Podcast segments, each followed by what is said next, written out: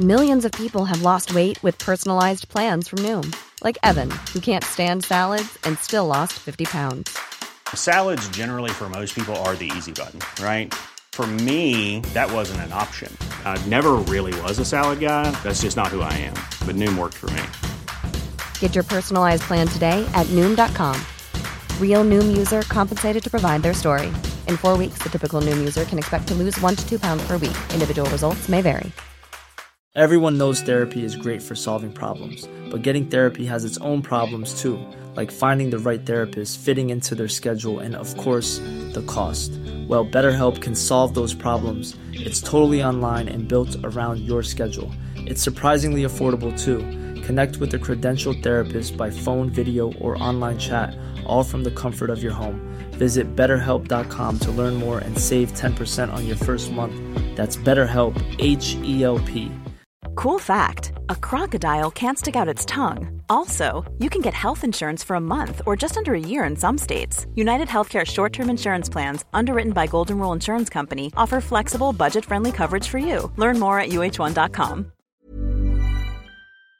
یعنی وقتی که شما میگی رشد یک مفهوم کمی رو داری میگی یه با یک عدد رقم هایی شما میبینی ولی وقتی میگی توسعه توسعه همراه با رشد به موضوعات کیفی هم توجه می‌کنه.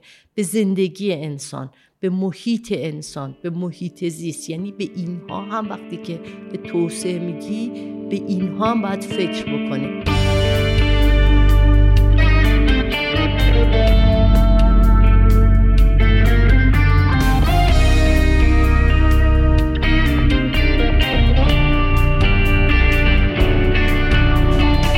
سلام. من فرشاد نگهدار هستم و شما به کارکسب گوش میدین. کارکسب پادکستیه که تو هر قسمتش ما متمرکز میشیم روی یه موضوع مرتبط با کسب و کار. این سیومین اپیزود کارکسبه که میشه قسمت پنج از فصل سه. توی این اپیزود ما دعوت کردیم از خانم فرانک نگهدار مدیر توسعه انسانی پایدار شرکت کیسون. مثل همیشه اول از داستان مهمونمون می‌پرسیم بعد میریم سراغ موضوع اصلی این اپیزود. یعنی توسعه پایدار از تعریفش میگیم. به نقش توسعه پایدار در کسب و کارها و جامعه می‌پردازیم و به راهکارهایی برای کسب و کارها تو این حوزه هم اشاره می‌کنیم. من بیشتر از این دیگه صحبت نمی کنم و بریم گپ و گفتمون با خانم فرانک نگهدار رو بشنویم.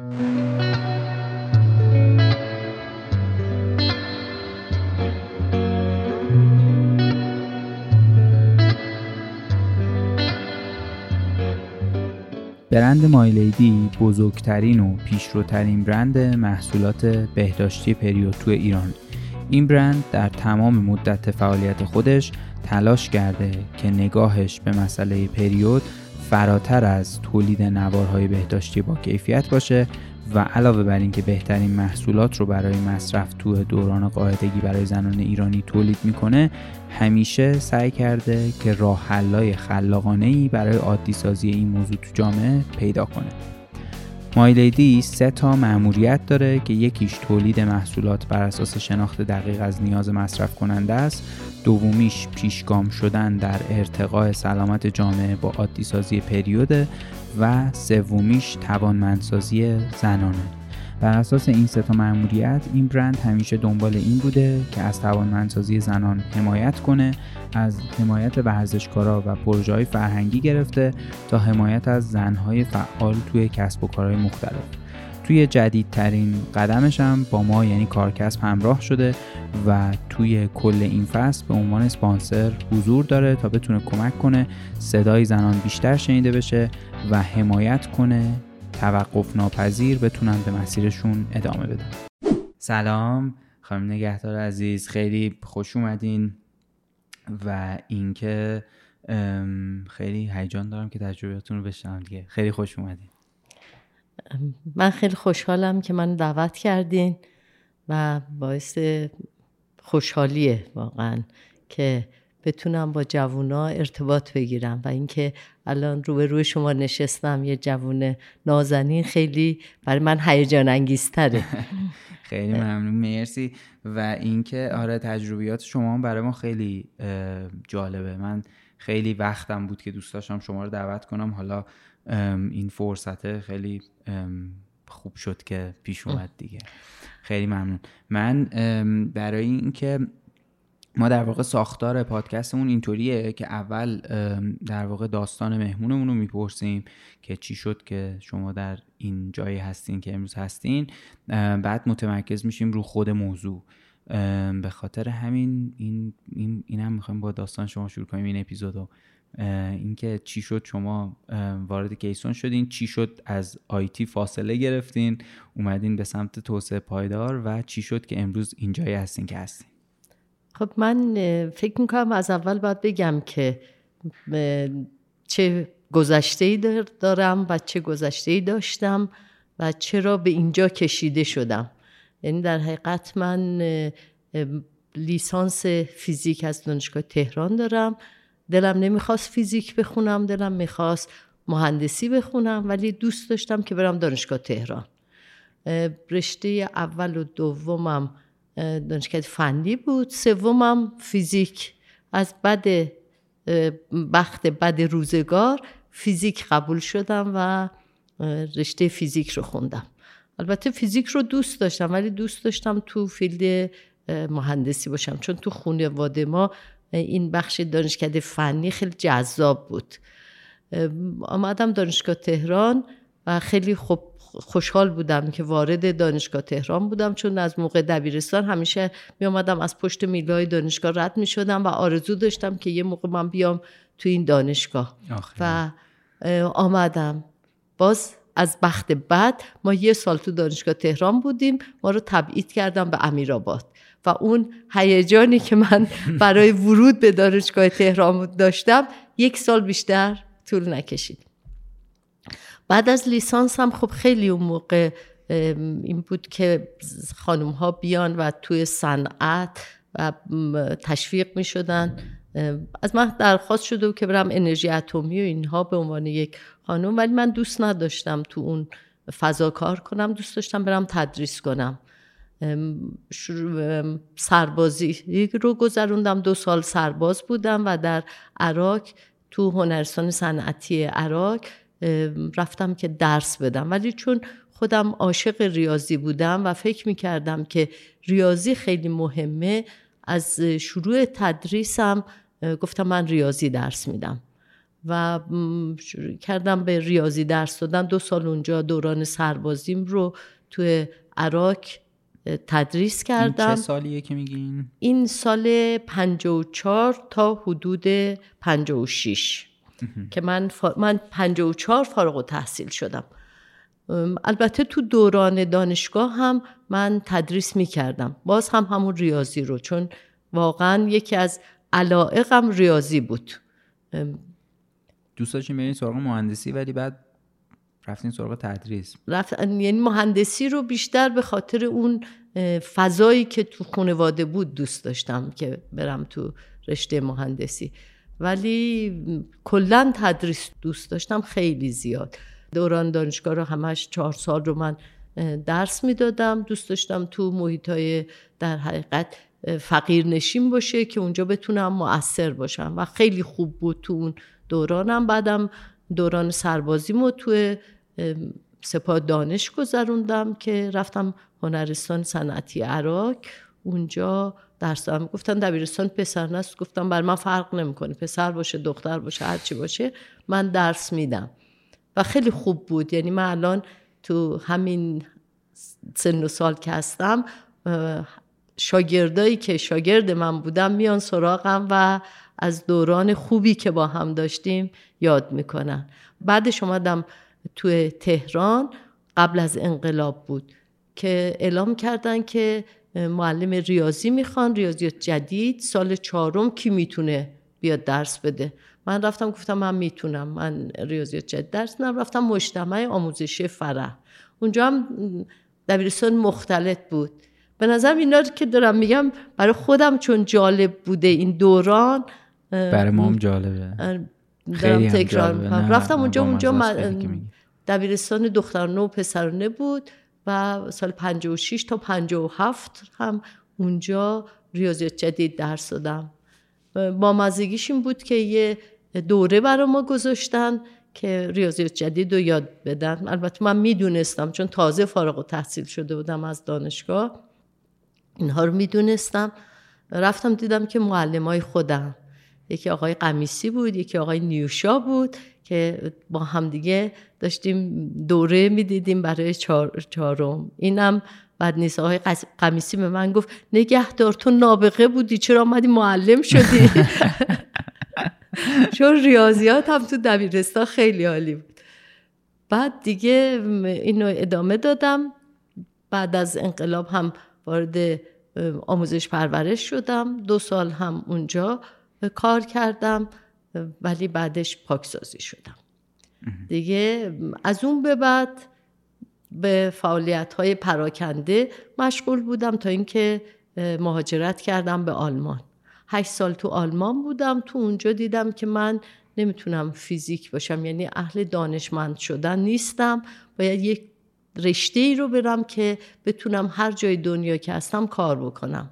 از این جهت یه دوره که اونجا گذاشتن برای اینکه تغییر رشته کسانی که لیسانس فیزیک یا ریاضی بودن می‌تونستن تغییر رشته بدن و بیان به انفرماتیک من اونجا software engineering رو خوندم و مهندسی نرم افزار. آره. یه در حقیقت یک به اون نام می‌گفتن یک اومشولونگ یعنی یک تغییر رشته از غیر مهندسی به غیر مهندسی. مهندسی به مهندسی بود که من اونجا اون دوره رو گذروندم که دیگه یه فضای ایران یه فضای بهتری شده بود و من تونستم بیام ایران و به محض اینکه وارد ایران شدم آمدم شرکت کیسون اونجا یعنی من سیزده مرداد 73 آمدم ایران و فکر می‌کنم از اول شهریور وارد بازار کار شدم. اونجا هم خب کیسون شرکتی بود که خیلی به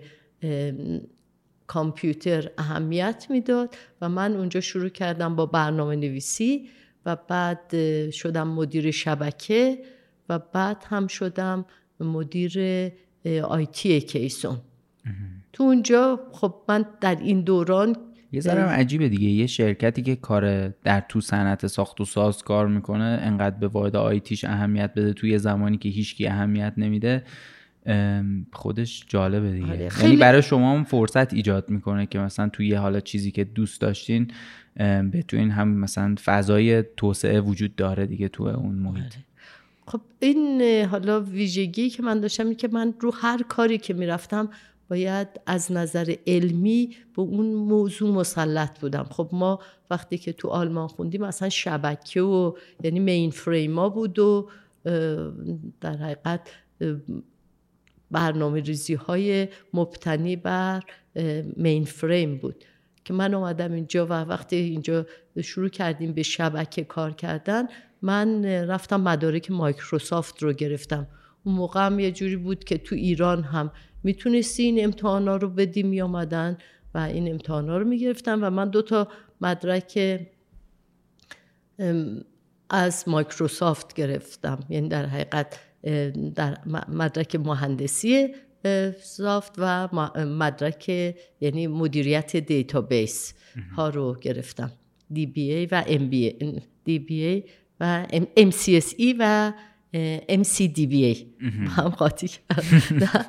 اونو گرفتم و بعد هم توی همین دوران که داشتم می‌رسم خیلی علاقه داشتم که وقتی مدیریت IT می‌کنم با در حقیقت مدیریت IT هم آشنا بشم. اون موقع هم باز یه دانش یک مجموعه joint program ی یک program یعنی یک برنامه در حقیقت ترکیبی از ایران و کانادا برای تو ایران آمد که من دیدم که اونجا می‌تونم MBA بگیرم با گرایش در حقیقت مدیریت IT و, و شروع کردم که با دانشگاه شریف بود و و دانشگاه اه، رویال رودز در کانادا. اونجا هم در حقیقت مدیریت شبکه یعنی MBA با گرایش مدیریت IT رو گذروندم. یعنی MBA بود و گرایشش فناوری اطلاعات. فناوری اطلاعات بود. بعد همچنان این, این کاری که داشتین یعنی تو این دوره ای که گذروندی همچنان مدیر IT بودین. مدیر IT بودم داشتم مدیریت IT می‌کردم و این دوره به نظر من جذاب ترین دوره که تو زندگیم گذروندم همین دوره بود که با رویال رودز گذروندم. چون هر درسی که میخوندم یا هر کاری که می‌کردم درس یعنی در حقیقت درس هم نبود case base بود دورش و کیس های خیلی زیادی رو ما داشتیم و این دقیقا تاثیر میذاشت توی اون مدیریتی که من تو آیتی داشتم. از این جهت خودم هم در کنارش همینطوری خب مطالعه می‌کردم. خب خیلی دوست داشتم که با به روز باشه برنامه, برنامه هایی که داریم. خب ما خیلی مدیریت انبار رو برنامه ریزی کردیم و یک برنامه انبار نوشته شد که خیلی جذاب بود که به جاهای دیگه هم فروختیم از طریق کیسون و یه برنامه داشتیم به عنوان کیسون content management system که تو فرودگاه شروع شد از DOS بود و بعد آوردیمش تو سیستم ویندوز و خیلی موفق بود و خیلی مورد استقبال همه همکارامون تو پروژه ها بود. چون تمام مدارک پروژه ها رو می‌تونست نگهداری و دستبندی کنه. یعنی مثلا یه حجم بالایی مدرکی که توی یه پروژه داره تولید مدارک حالا مهندسی یا بعدش مثلا مدارک قراردادی ادعاها موضوعات مختلفی که توی یه پروژه در حال ساختش در واقع تو مدرک تولید میشه حالا یا میره revision می‌خوره دوباره برمیگرده اینا رو یه سیستمی بود که اینا رو مدیریت می‌کرد. بله این سیستم بود. ما مثلا برای فرودگاه 5000 sheet نقشه رو فرودگاه, یعنی فرودگاه بین المللی که قرار بود ما بسازیم. حدود و سی تا شرکت زیر نظر کیسون بودن و همین فرودگاه بین‌المللی امام خمینی. بله. ADP شرکت ADP در حقیقت پیمانکار کیسون بود از فرانسه. نقشه ها و طرح فرودگاه رو داد و ما هم شرکت های مختلفی داشتن کار می‌کردن. 5000 شیت نقشه تو همین سیستم مدیریت و برنامه ریزی شد ولی متاسفانه خب این رو از ما گرفتن. ساخت فرودگاه امام خمینی رو و به یه شرکت دیگه دادن. ولی شما این نرم افزاری تو دل این نوشتین که بعدا کارم کرد. آره، ولی برای, شما... برای ما خیلی خوب بود که بتونیم یعنی تمام نقشه ها ما و کارا رو ما تحویل اونها دادیم. تونستیم یعنی انقدر سازمان یافته بود. یکی از موضوعات مهمی بود که این ها رو تحویل اون شرکتی که می‌خواست بسازه دادیم. ولی متاسفانه فکر می‌کنم همه اون رو استفاده نکردم و خودشون طرح و نقشه دیگه داشتن. حالا یه, یه موضوعی که اینجا جالبه اینه که حالا شما تا, تا اینجا هر چی صحبت کردین همش در مورد یعنی تا مدیریت واحد آیتی کیسون بود. یه چیزی که در واقع ما موضوعی که شما رو براش دعوت کردیم توسعه پایداره. من خیلی برام جالبه بدونم که چی شد این شیفت اتفاق افتاد. شما اولا که این آیتی به توسعه پایدار چه ربطی داره؟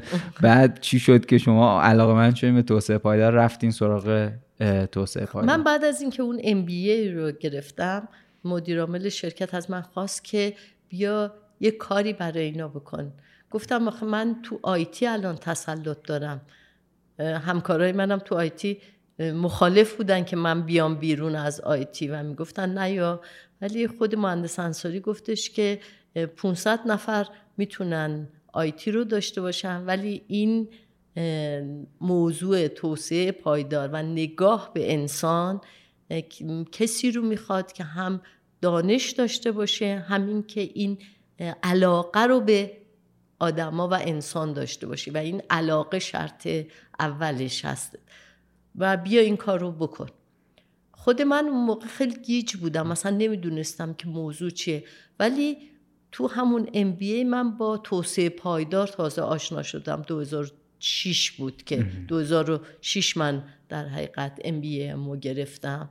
از 2004 تا 2006 و این با آشنایی با این موضوع و همفکری با همکلاسیان و استادام باشون مطرح کردم که من اینو چی کار باید بکنم؟ من این موضوع چیه؟ چون خود مدیر عاملم نمی‌دونست که موضوع چیه. به من داد مشاور فرهنگی ورزشی.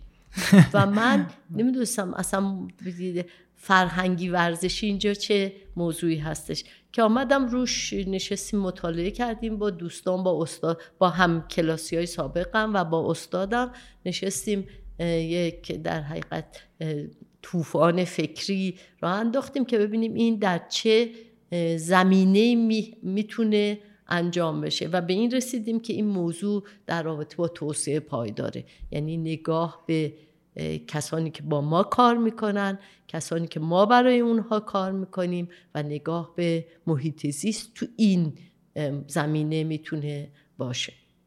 این که میگین جالبه خیلی به خاطر اینکه اون موقع خود مفهوم توسعه پایدار برای کسب و کارا مفهوم خیلی تازه ای بوده. حالا الان که تو ایران همین الان هم مفهوم خیلی جا افتاده ای نیست. ولی من اگر اشتباه نکنم فکر کنم اولین بارا مفاهیم توسعه پایدار تو مثلا 1970 اینا مطرح میشه ولی بعد که میاد جلوتر این تا, تا اینکه برسه به کسب و کارا 2006 و 2007 خود مفهومش مفهوم جدیدی تو دنیا به طور کل به نظرم بوده. حالا شما اگه توضیح آره. بیشتری بدین که بهتره. آره، ولی این... این که شما بیاین تو ایران روش کار کنین خب با است دیگه. آره خب این که من دوست همیشه فکر می‌کردم که من می‌تونم تغییر بده تغییر رو دوست داشتم و چالش توی کار رو دوست داشتم. یعنی برای من یه چالش فکری بود که اصلا این چی هست؟ من چی کار باید بکنم؟ من تنها در کیسون چه نقشی می‌تونم داشته باشم در این رابطه؟ و این موضوعی که مهندس انصاری از من خواسته در چه کانتکسی می گنجه که میگم چون تازه هم با موضوع توسعه پایدار آشنا شده بودم. یعنی ما فکر کنم چهار واحد تو فوق لیسانس توسعه پایدار گذرونده بودیم.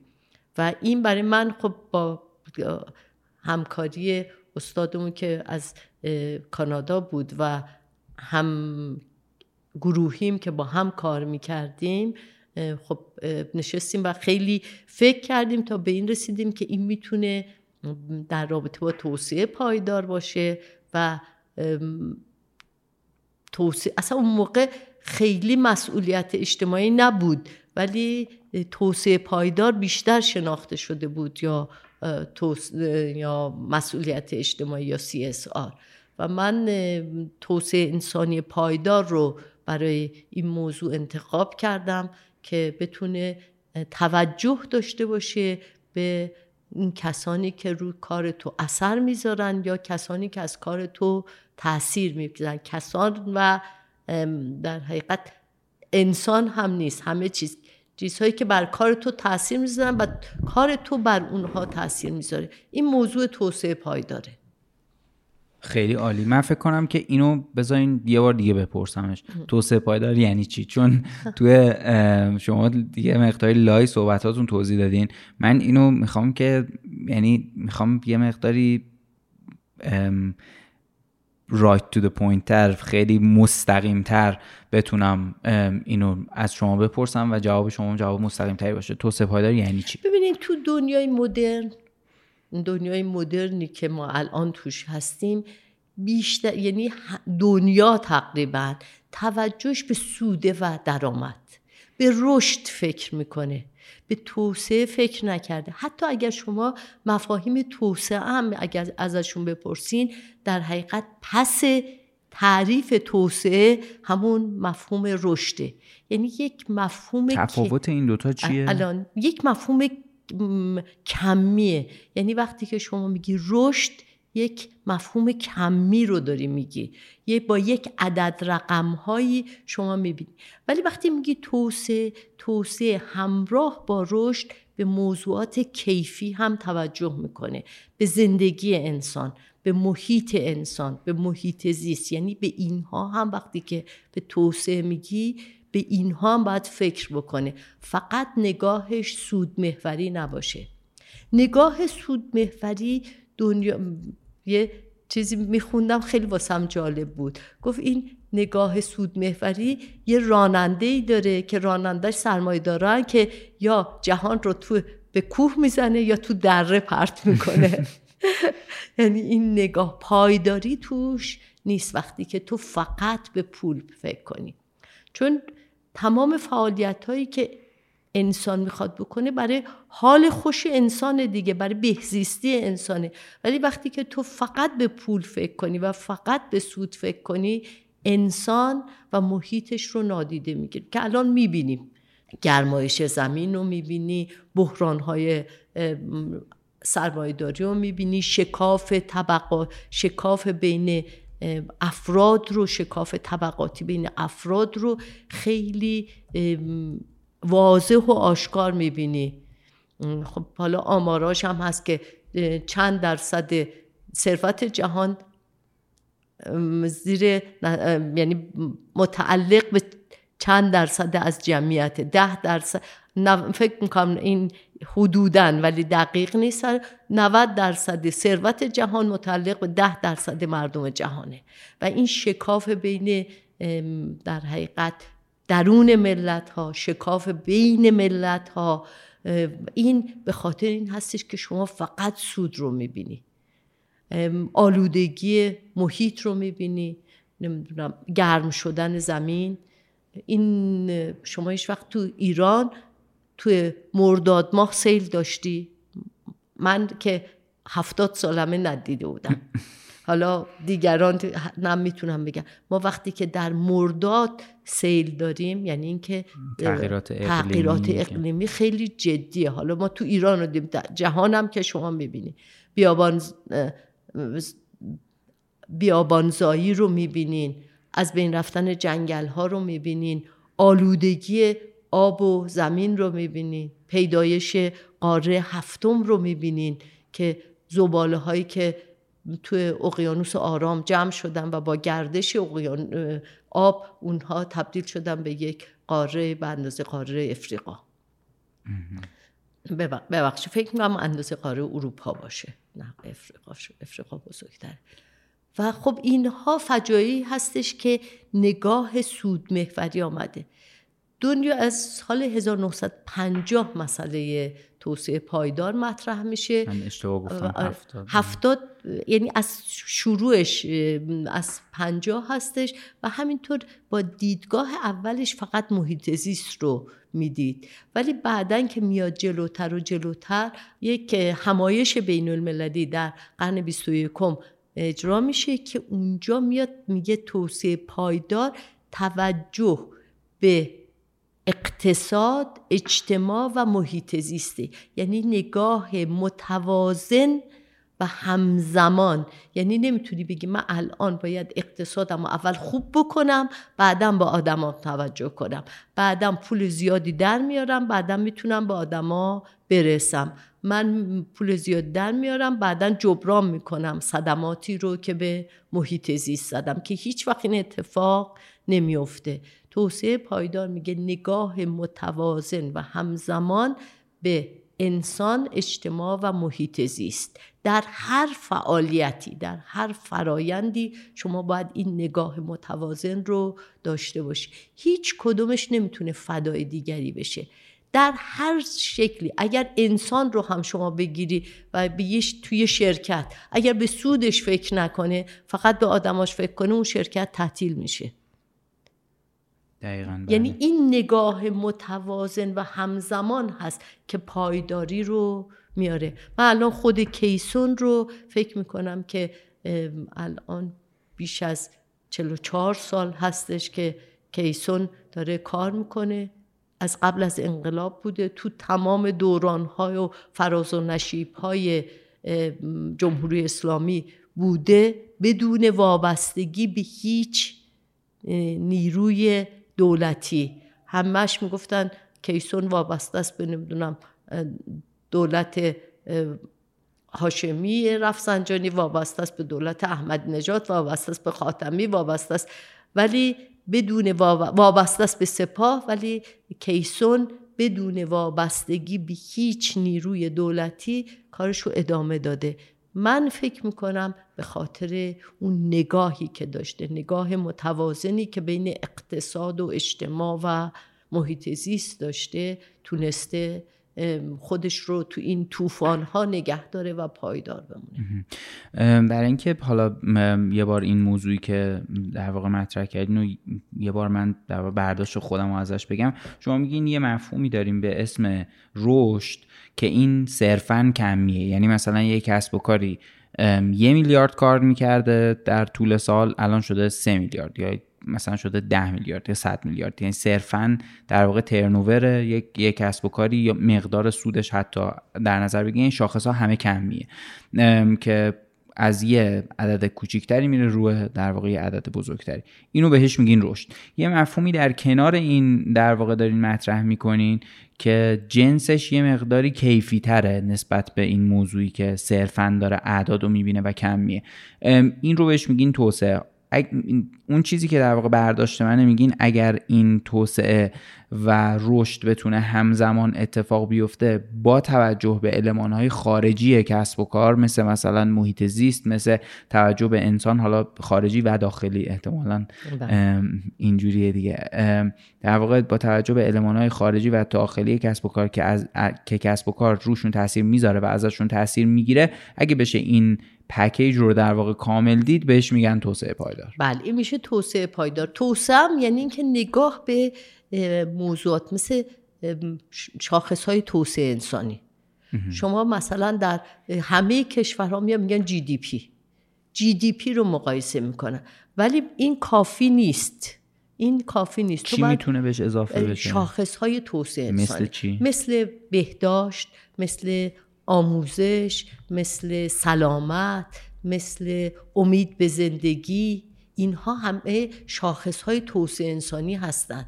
شوق بهزیستی حال خوش ما حالا اینا رو میاریم تو ادبیات خودمون میگیم شوق داشته باشن آدم حال خوش داشته باشن. از اینکه توی سازمان اگر بیایم تو سازمان خوشحال باشن. ممکنه آقای آمارتیوسن که یک در حقیقت شاخص های توسعه انسانی و عدالت رو در حقیقت نوشته کتابهاش فکر کنم نگاه به عدالت یا توسعه انسانی هم یک کتاب دیگهش اینا رو لینکش رو بعدا برامون بذاریم که ما تو توضیحات این اپیزود بذاریم حتما حتما کلا مطالبی که به نظرتون میاد که مخاطب مخاطب ما خوبه اگر با مفهوم توسعه پایدار دوست داره بیشتر آشناشه خوبه و می‌تونه مطالعهش بکنه چه اونایی که ترجمه داره چه اونایی ند... که نداره. حالا دوتاشون می‌ذاریم که بتونن در واقع به مطالب تکمیلش هم دسترسی داشته حتما حتما اینا رو میگم. این کتاب های آمارتیوسن چون خیلی کتاب هایی هستش که رو شاخص های توسعه انسانی داره کار کرده و رو عدالت و اینکه مقایسه کرده که یک کسی که مثلا جی دی پی یعنی درآمد ملیش در حقیقت خیلی بالا بوده در آمریکا شاخص های توسعه انسانیش خیلی پایین تر بوده از کسی که تو هند مثلا تو کرارلیان یکی از یعنی شهرهای هند داشته زندگی می‌کرده. یا و این شاخص ها میگه اون امید به زندگی رو خیلی روش اهمیت داره. یعنی چقدر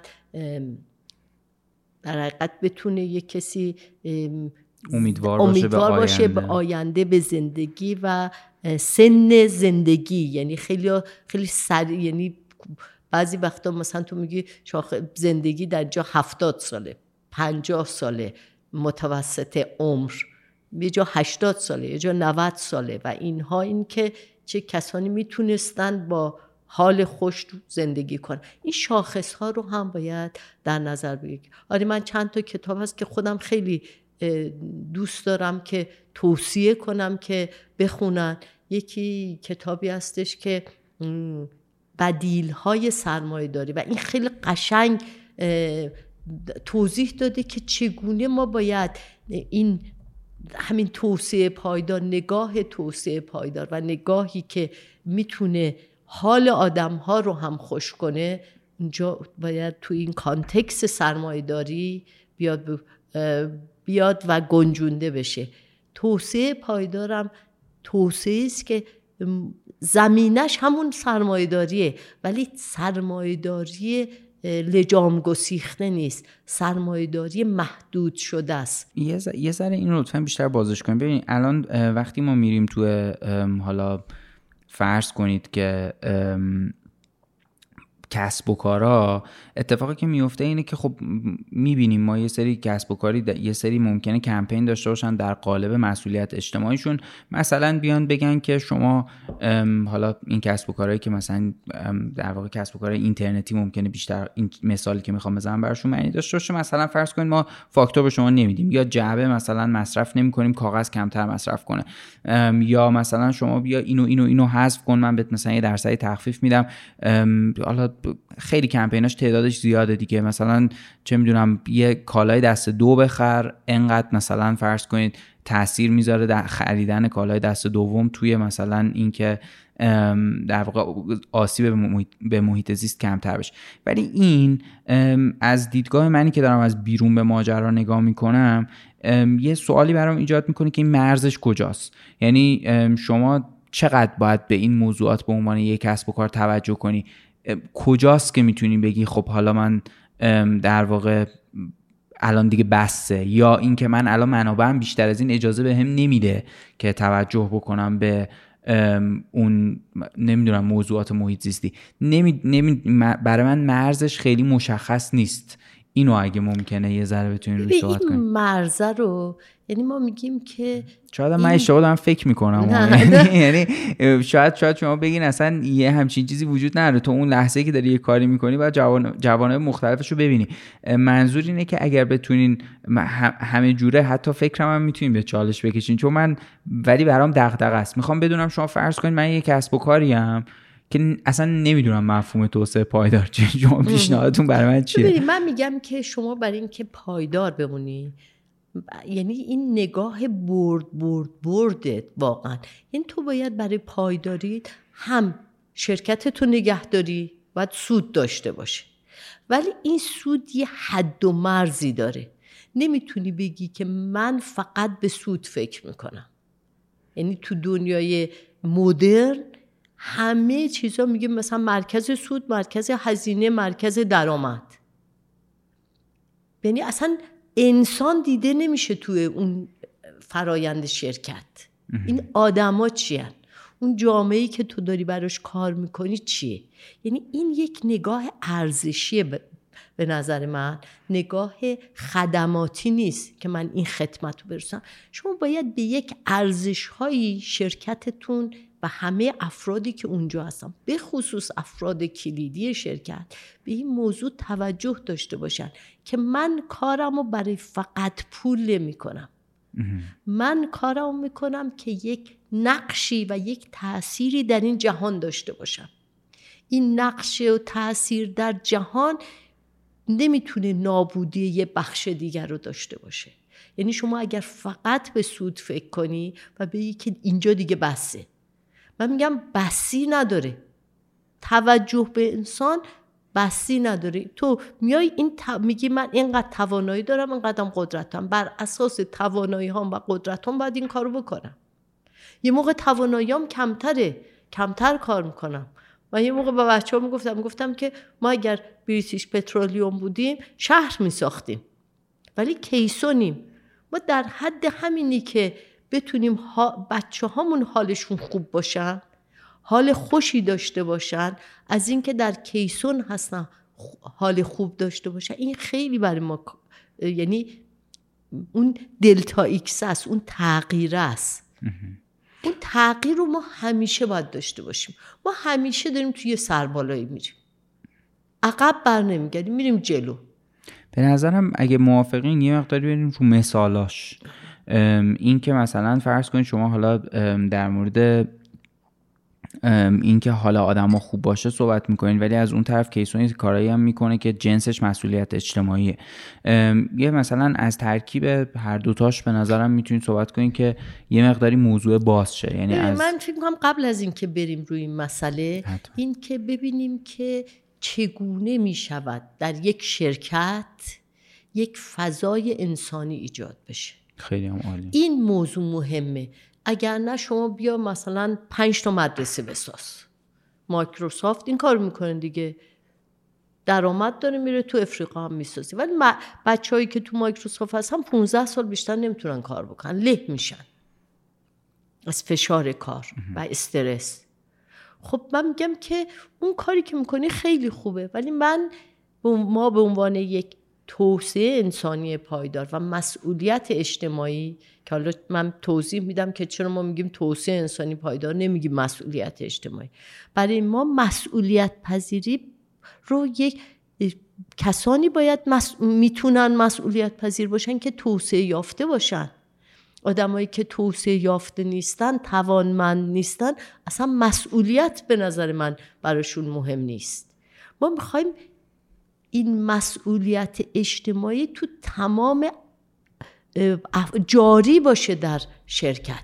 همه کسانی که با کیسون کار بکنن نسبت به محیط زیست نسبت به انسان و نسبت به کارشون مسئولیت داشته باشن. و اینا باید توانمند باشن. برای از این جهت توسعه انسانی رو ما انتخاب کردیم برای این موضوع که مسئولیت اجتماعی هم بتونن انجام بدن. ولی نگاه کیسون و نگاه توسعه انسانی پایدار واحدش به این هستش که توسعه انسانی پایدار یه واحد نیست. یک باوره یک ارزشه که باید در تک تک افراد این باور نهادینه بشه شما چه فایده داره که بری یه مدرسه یه جایی بسازی ولی یه قرارداد با یکی ببندی که اونو لهش کنی؟ اون کسی که داره قرارداد میبنده باید این نگاه رو داشته باشه. یا بری توی یه قراردادی وارد بشی یه قراردادی برای کیسون مثل یک مناقصه شرکت کنی که ضرر مردم توشه. بری تو اونجا اون پروژه رو انجام بدی در عوضش بیای مثلا یه مدرسه بسازی. یه شهری رو نابود کنی به جاش مدرسه بس. من میگم این نگاه نگاه توسعه پایدار نیست. این نگاه نگاه توسعه انسانی نیست. این نگاه نگاه حتی مسئولیت اجتماعی هم نیست. خب مثلا ما پپسیکولا رو می‌بینیم. پپسیکولا داره صدمه می‌زنه به جهان. بیشترین سود هم داره. داره نابود می‌کنه بشریت رو. حالا میاد میگه من مسئولیت اجتماعی دارم. اینقدر درآمدم و میدم به فلان جا اونقدر درآمدم. اینو می‌سازم اونو می‌سازم. من اصلا اینو قبول ندارم. این نگاه نگاه سود محوریه این نگاه نگاه توسعه پایدار نیست. خب اونم از زاویه دید خودش میگه من دارم لذت ایجاد می‌کنم دیگه. یعنی من دارم این نوشیدنی رو میدم که حالا یکی دیگه از شاخصهایی که شما که مثلا میگین خوشحالیه دارم یه نوشیدنی برای آدم درست می‌کنم که خوشحالشون می‌کنه دیگه. خب خوشحالشون می‌کنه ولی سلامتشون رو به خطر میندازه. خب اونایی هم که اسلحه می‌سازن یه در خوشحال می‌کنن. برای اینکه پولش پولشو در میارن ولی داره جهان رو نابود می‌کنه. یا اون کسانی که مثلا فرض کن این نگاه با سود محوری رو من بگم حالا خیلی قاطی شد اینجا حرفا با هم دیگه. نگاه سود محوری تو جهان اینه که اگر این نگاه نبود شما می‌تونید این کرونا رو خیلی سریع جمعش کنی. نمی‌خواد سه سال انقدر صدمه ببینن جهان. یه عده تو این وسط پولدار شدن. یه عده بردن دیگه. اونایی که واکسن رو تولید کردن. می‌تونستن خیلی سریع واکسن رو به همه فرمولشو بدن بگن همه شروع کنن به ساختن. و همه سریع واکسینه بشن. انقدر صدمه نزنه به این دنیا و این جهان. آره دیگه اونا یه عالم سرمایه گذاری کرده بودن روی تحقیق و توسعه واکسنی اونم کامل سود محور نگاش وقتی می‌کنه میگه من اینقدر پول توش گذاشتم باید بتونم من ازش بردارم دیگه. در صورت می‌تونست یعنی حتی می‌تونه سود ببره از این ولی نه اون سودی که فکر. شما ببین در این دوران کرونا چقدر دارو فروخته شد. چه, چه درآمدی نصیب داروسازا شد. این نگاه نگاه سود محوری انسان رو نمی‌بینه. حالا مردن. شما ببینید آمار کشته شدگان تو کرونا چقدر بود؟ هر روز شما می‌دیدی که اینو. ولی می‌تونست این جلوش رو زودتر بگیره. آمار جنگ چقدره؟ آمار کشتش و این جنگ هایی که خب حالا قبلا جنگ می‌شد فقط آدما کشته می‌شدن. الان زندگی رو نابود می‌کنه یعنی فجایعی که جنگ های امروز برای جهان و محیط زیست داره اصلا غیر قابل تصوره برای کسی. ولی این داره ساخته میشه تو این دنیا. توسعه پایدار میگه بیا این نگاه تو نگاه انسان رو هم و محیط زیست رو هم در کنار کار ببین. حالا روشش چیه؟ من وقتی میاد تو شرکت من می‌خوام بگم که ما از توسعه پایدار که در جهان هست و یک مفهوم خیلی بزرگه می‌خوام کوچیکش کنم. بیارم حالا یه شرکتیم. این شرکت چگونه می‌تونه به توسعه پایدار کمک کنه؟ چگونه می‌تونه به توسعه پایدار کمک کنه؟ این وقتی میاد تو شرکت هم جهان اسمشو گوشته مسئولیت اجتماعی. که به نظر شما درسته؟ ببین مسئولیت اجتماعی آخه چون براش تعریف یکسانی نیست مثلا آقای فریدمن با نگاه سود محوری بهش نگاه می‌کنه میگه مسئولیت شرکت ها فقط اضافه کردن سوده. یعنی میگه فقط سود رو باید زیاد کنه. اگر سود زیاد به پول زیاد میاد آدما پولدار میشن پول تو جامعه میاد جامعه خودش میاد برای خودش کار می‌کنه و اینا. یه آقای فریمن هم هست که خیلی شبیه هم میگه. یه خیلی شبیه هم. اون میگه تئوری زینفعانا داره. میگه سازمان ها در مقابل تاثیرگذاران و تاثیرپذیراشون مسئولیت دارن و باید همه رو ببینن. که ما مثلا کارمون رو بر این تئوری داریم می‌کنیم. خب توسعه پایدار وقتی میاد تو شرکت یکی میشه حاکمیت شرکتی که تو شفاف باش. موضوعات مالی شفاف باشه و به زینفانت هم توجه کن. مسئولیت اجتماعی هم در اینجا میگه تو توجه داشته باش به زینفات اگر فریمن رو بگیریم.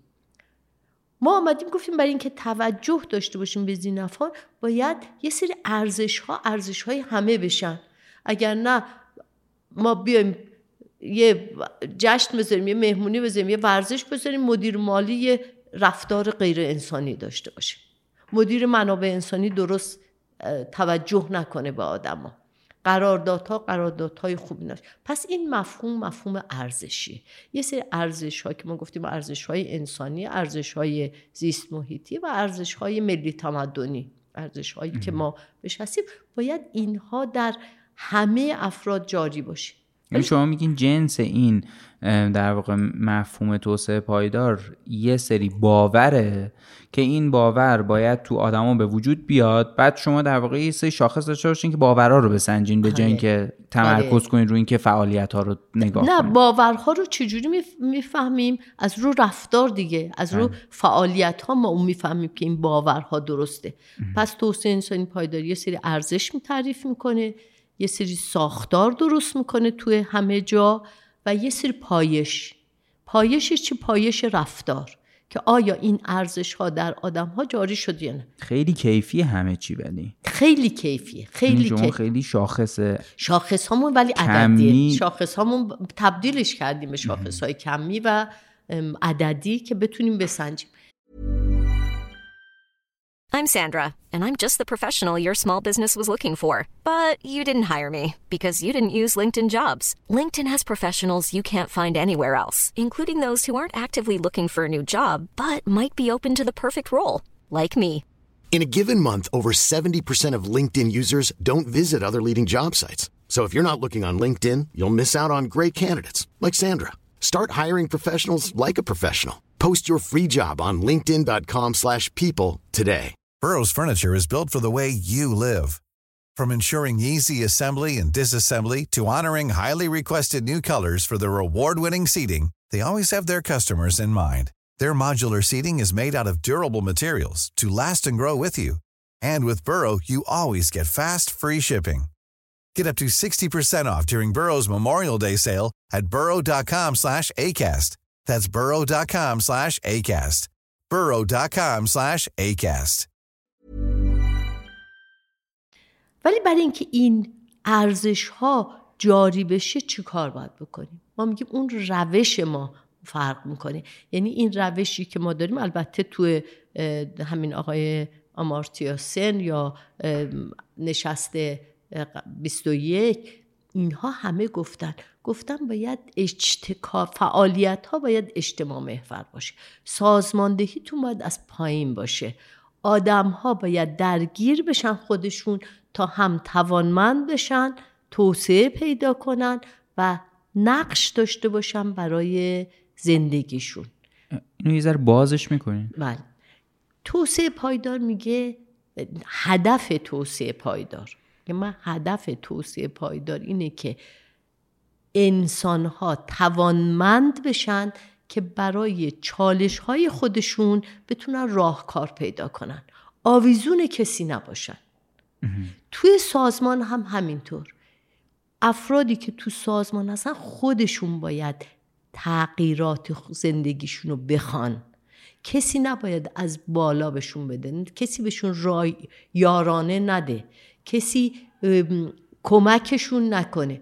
باید انقدر توانمند باشن که خودشون برای زندگی خودشون تغییر باشن یه مثال از این می‌زنیم. آره. ببینیم وقتی که شما ما میریم توی پروژه. میان ما زمین ورزش نداریم. میگیم خودتون بیاین جلو کمک کنی کی میگه ما زمین ورزش نداریم؟ مثلا بچههایی که تو پروژه هستن همکاران ما تو پروژه. میگن ما زمین ورزش می‌خوایم. یعنی همین که بخوان اول این که بخوان باید بدونن که نیاز دارن به ورزش. الان این رو فهمیدن. کسانی که تو کیسونن فهمیدن که یه سری نیازها دارن یه سری خواسته ها دارن. و این خواسته هاشون رو باید بیان کنن. بیان این خواسته فایده نداره. باید مسئولیت بپذیرن در مقابل تغییر. وقتی که مسئولیت بپذیرن و بتونن یک گروه ما میگیم گروه های همسو گروه هایی که هم علاقه هستن. اینها باید تو پروژه تشکیل بشه تو هر مرکز فعالیت نه در باید تشکیل بشه و اونها برنامه ریزی کنن. از این ورم از بالا باید تسهیلگری کنه. باید بودجه رو بده. باید برنامه ها رو امکان نشست ها رو بده امکان برنامه گذاشتن ها رو بده. تو این فرایند هست که آدما نگاهشون نسبت به زندگی خودشون یک تغییر می‌کنه در پایین که نیاز دارم باید داشته باشم باید ورزش کنم باید غذای خوب داشته باشم باید خوابگاه خوب داشته باشن. ما می‌خوایم این نیاز از پایین بیاد. دوم اینکه یه ساختار دیگه ای داریم که افراد کلیدی توش هستن و افراد داوطلب. مسئولین این گروه های همسو میاد تو کمیته ها تو این کمیته ها باید بشینن مرتب جلسه داشته باشن راجع به مسائل کارکنان مسائل محیط زیست صحبت کنن. وقتی که شما این تداوم اتفاق میفته. یعنی یک مدیر پروژه یک رئیس کارگاه یک مدیر برنامه ریزی یک مدیر مالی اچسی میشینن. دو هفته یک بار راجع به مسائل انسانی صحبت می‌کنن. بالاخره این مسائل انسانی میشه جزو باوراشون. مسائل زیست محیطی میشه جزء باوراشون. تو برنامه ریزی هاشون دیگه این رو بهش توجه می‌کنن.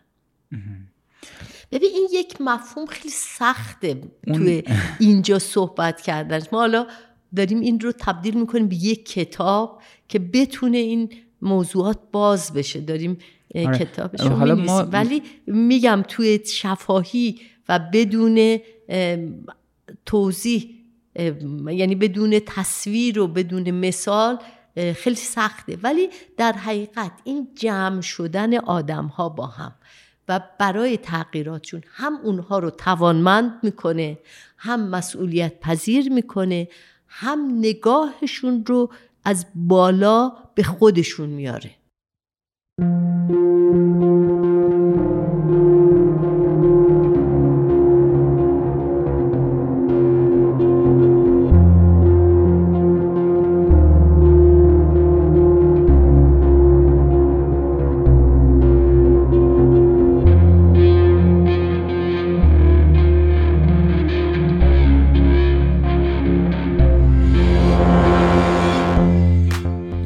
از معمولیت های اصلی مایلیدی پیشگام شدن در ارتقاء سلامت جامعه با عادی سازی پریوده ارتقاء سلامت جامعه ابعاد مختلفی داره و از اونجایی که مخاطب اصلی محصولات مایلیدی زنان هستند تمرکز اصلی این برند تلاش برای بهبود سلامت اونها از راه های مختلفه.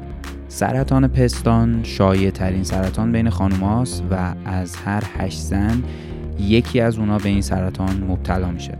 با وجود آمار بالای ابتلا به این سرطان اگر این بیماری در مراحل ابتدایی تشخیص داده بشه به سادگی قابل درمانه. به خاطر همین مایلیدی در سالهای اخیر نگاه ویژه‌ای به اطلاع رسانی درباره این بیماری داشته و اولین قدم شروع همکاری با مؤسسه خیریه بهنام دهشپور از سال 1397 و برگزاری کمپین هایی با موضوع پیشگیری و آگاهی بخشی درباره این سرطان بوده.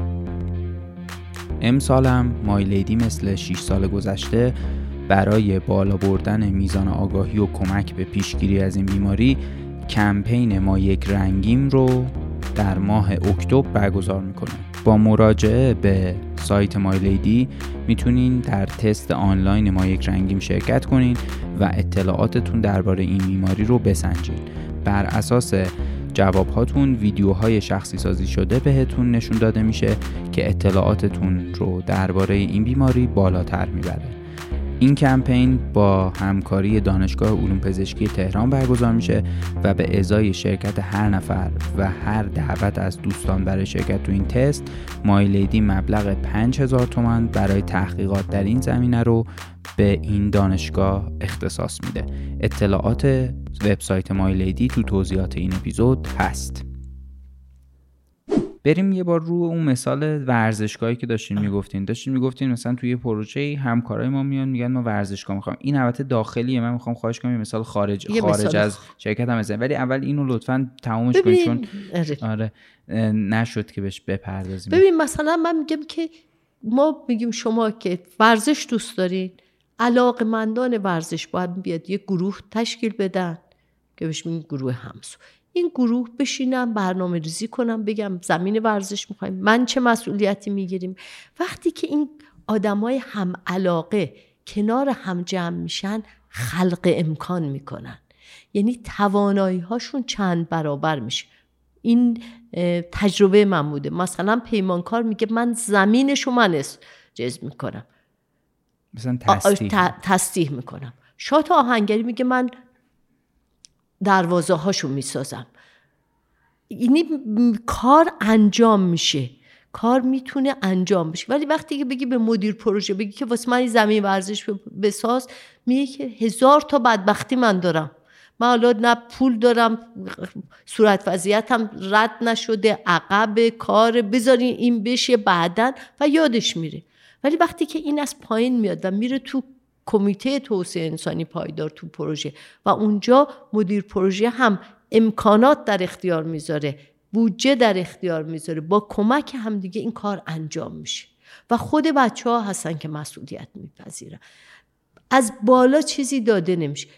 چون آدم هایی که تو این از کار بالا تصمیم در واقع گرفته, گرفته نمیشه. نمیشه. ولی به هر حال ساپورت باید حتما ساپورت بشه. باید بشه. یعنی اولا باید اعتقاد داشته باشن این اعتقاده باشه. دوما این که تسهیلگری کنه. تسهیلگری باید بکنه که این کار انجام بشه. جای زمین رو مشخص کنه. امکانات پروژه رو بگه در اختیارش می‌ذارم. بودجه در اختیار گذاشته بشه. هرچند این بودجه ممکنه اون فعالیت بودجه بیشتری بخواد ولی با مشارکت این بودجه با مشارکت پیمانکاران با مشارکت کارکنانی که علاقمند هستند و این تصمیم چون از خواستگاه های مختلف میاد. یعنی کسانی که هم علاقن دیگه جایگاه ساخت سازمانیشون یکی نیست. یکی کارگره یکی کارمنده یکی خدماتی یکی مهندسه.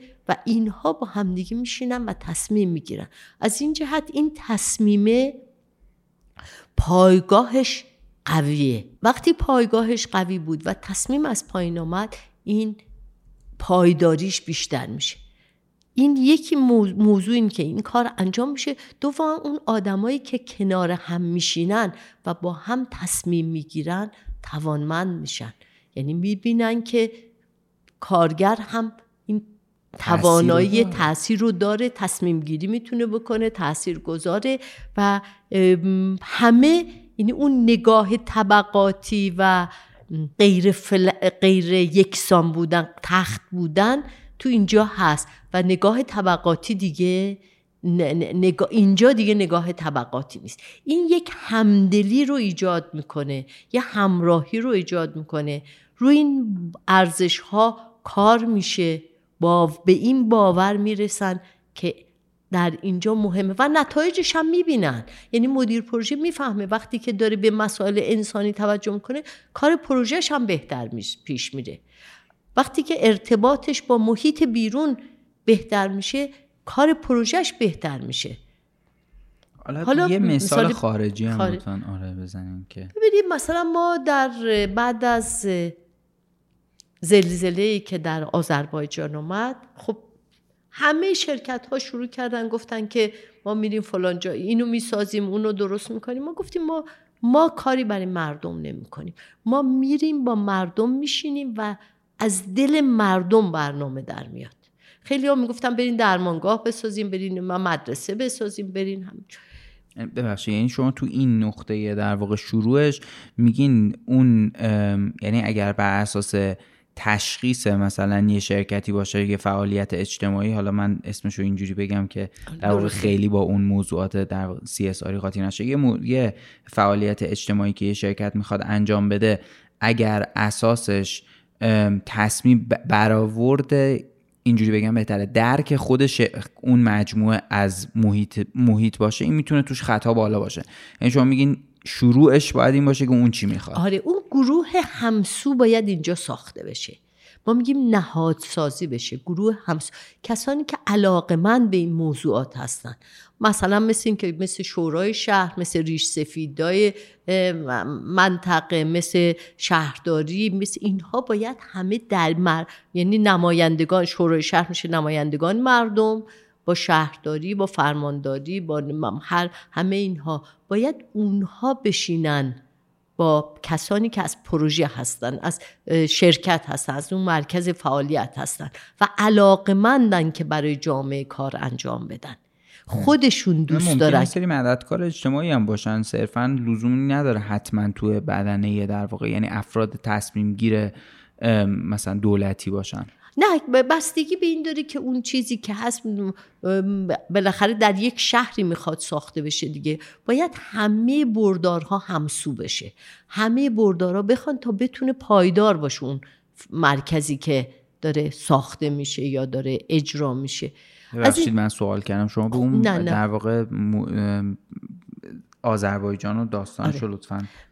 از این جهت ما با نشست هایی که اونجا ما پروژه نداشتیم. مجبور شدیم از دفتر ما نماینده اونجا برن و با مردم شهر بشینن. این گروه ها رو بشینن باشون بحث کنن گفتگو کنن و نیاز واقعی از اونجا در بیاد. مثلا به این نتیجه رسیدن اونها بعد از یک سال گفت و شنود و رفت آمد به این نتیجه رسیدن که یک مرکز فرهنگی ورزشی اینجا کمه. مدرسه داریم بیمارستان داریم ولی مرکزی که بچه ها زن ها و جوون ها بتونن توش بیان هم از نظر فرهنگی هم از نظر ورزشی فعالیت هایی رو انجام بدن ما نداریم. و تصمیم بر این شد با کمک اونها که این مرکز ساخته بشه. زمینش دادن آبش دادن یعنی تمام جاده رو صاف کردم برای اینکه کیسون بیاد اونجا کار بکنه. از این ور هم هم کیسون پول گذاشت هم تمام بچه ها رو بسیج کرد که کمک کنم به این مسئله. یعنی ما در چندین فراخان اینکه فقط کیسون چندین فراخان از سهامدارای کیسون خواستیم که سود سهامشون رو برای این, برای این موضوع بدن یا چند روز از حقوقشون رو در اختیار این بذارن. این ممکنه چیزی نباشه یعنی تاثیر چندانی در اون ساخت نداشته باشه. ولی این همدلی رو در شرکت که ما نسبت به جامعه ای که داریم توش زندگی می‌کنیم مسئولیم. مسئولیت پذیری رو بالا می‌بره.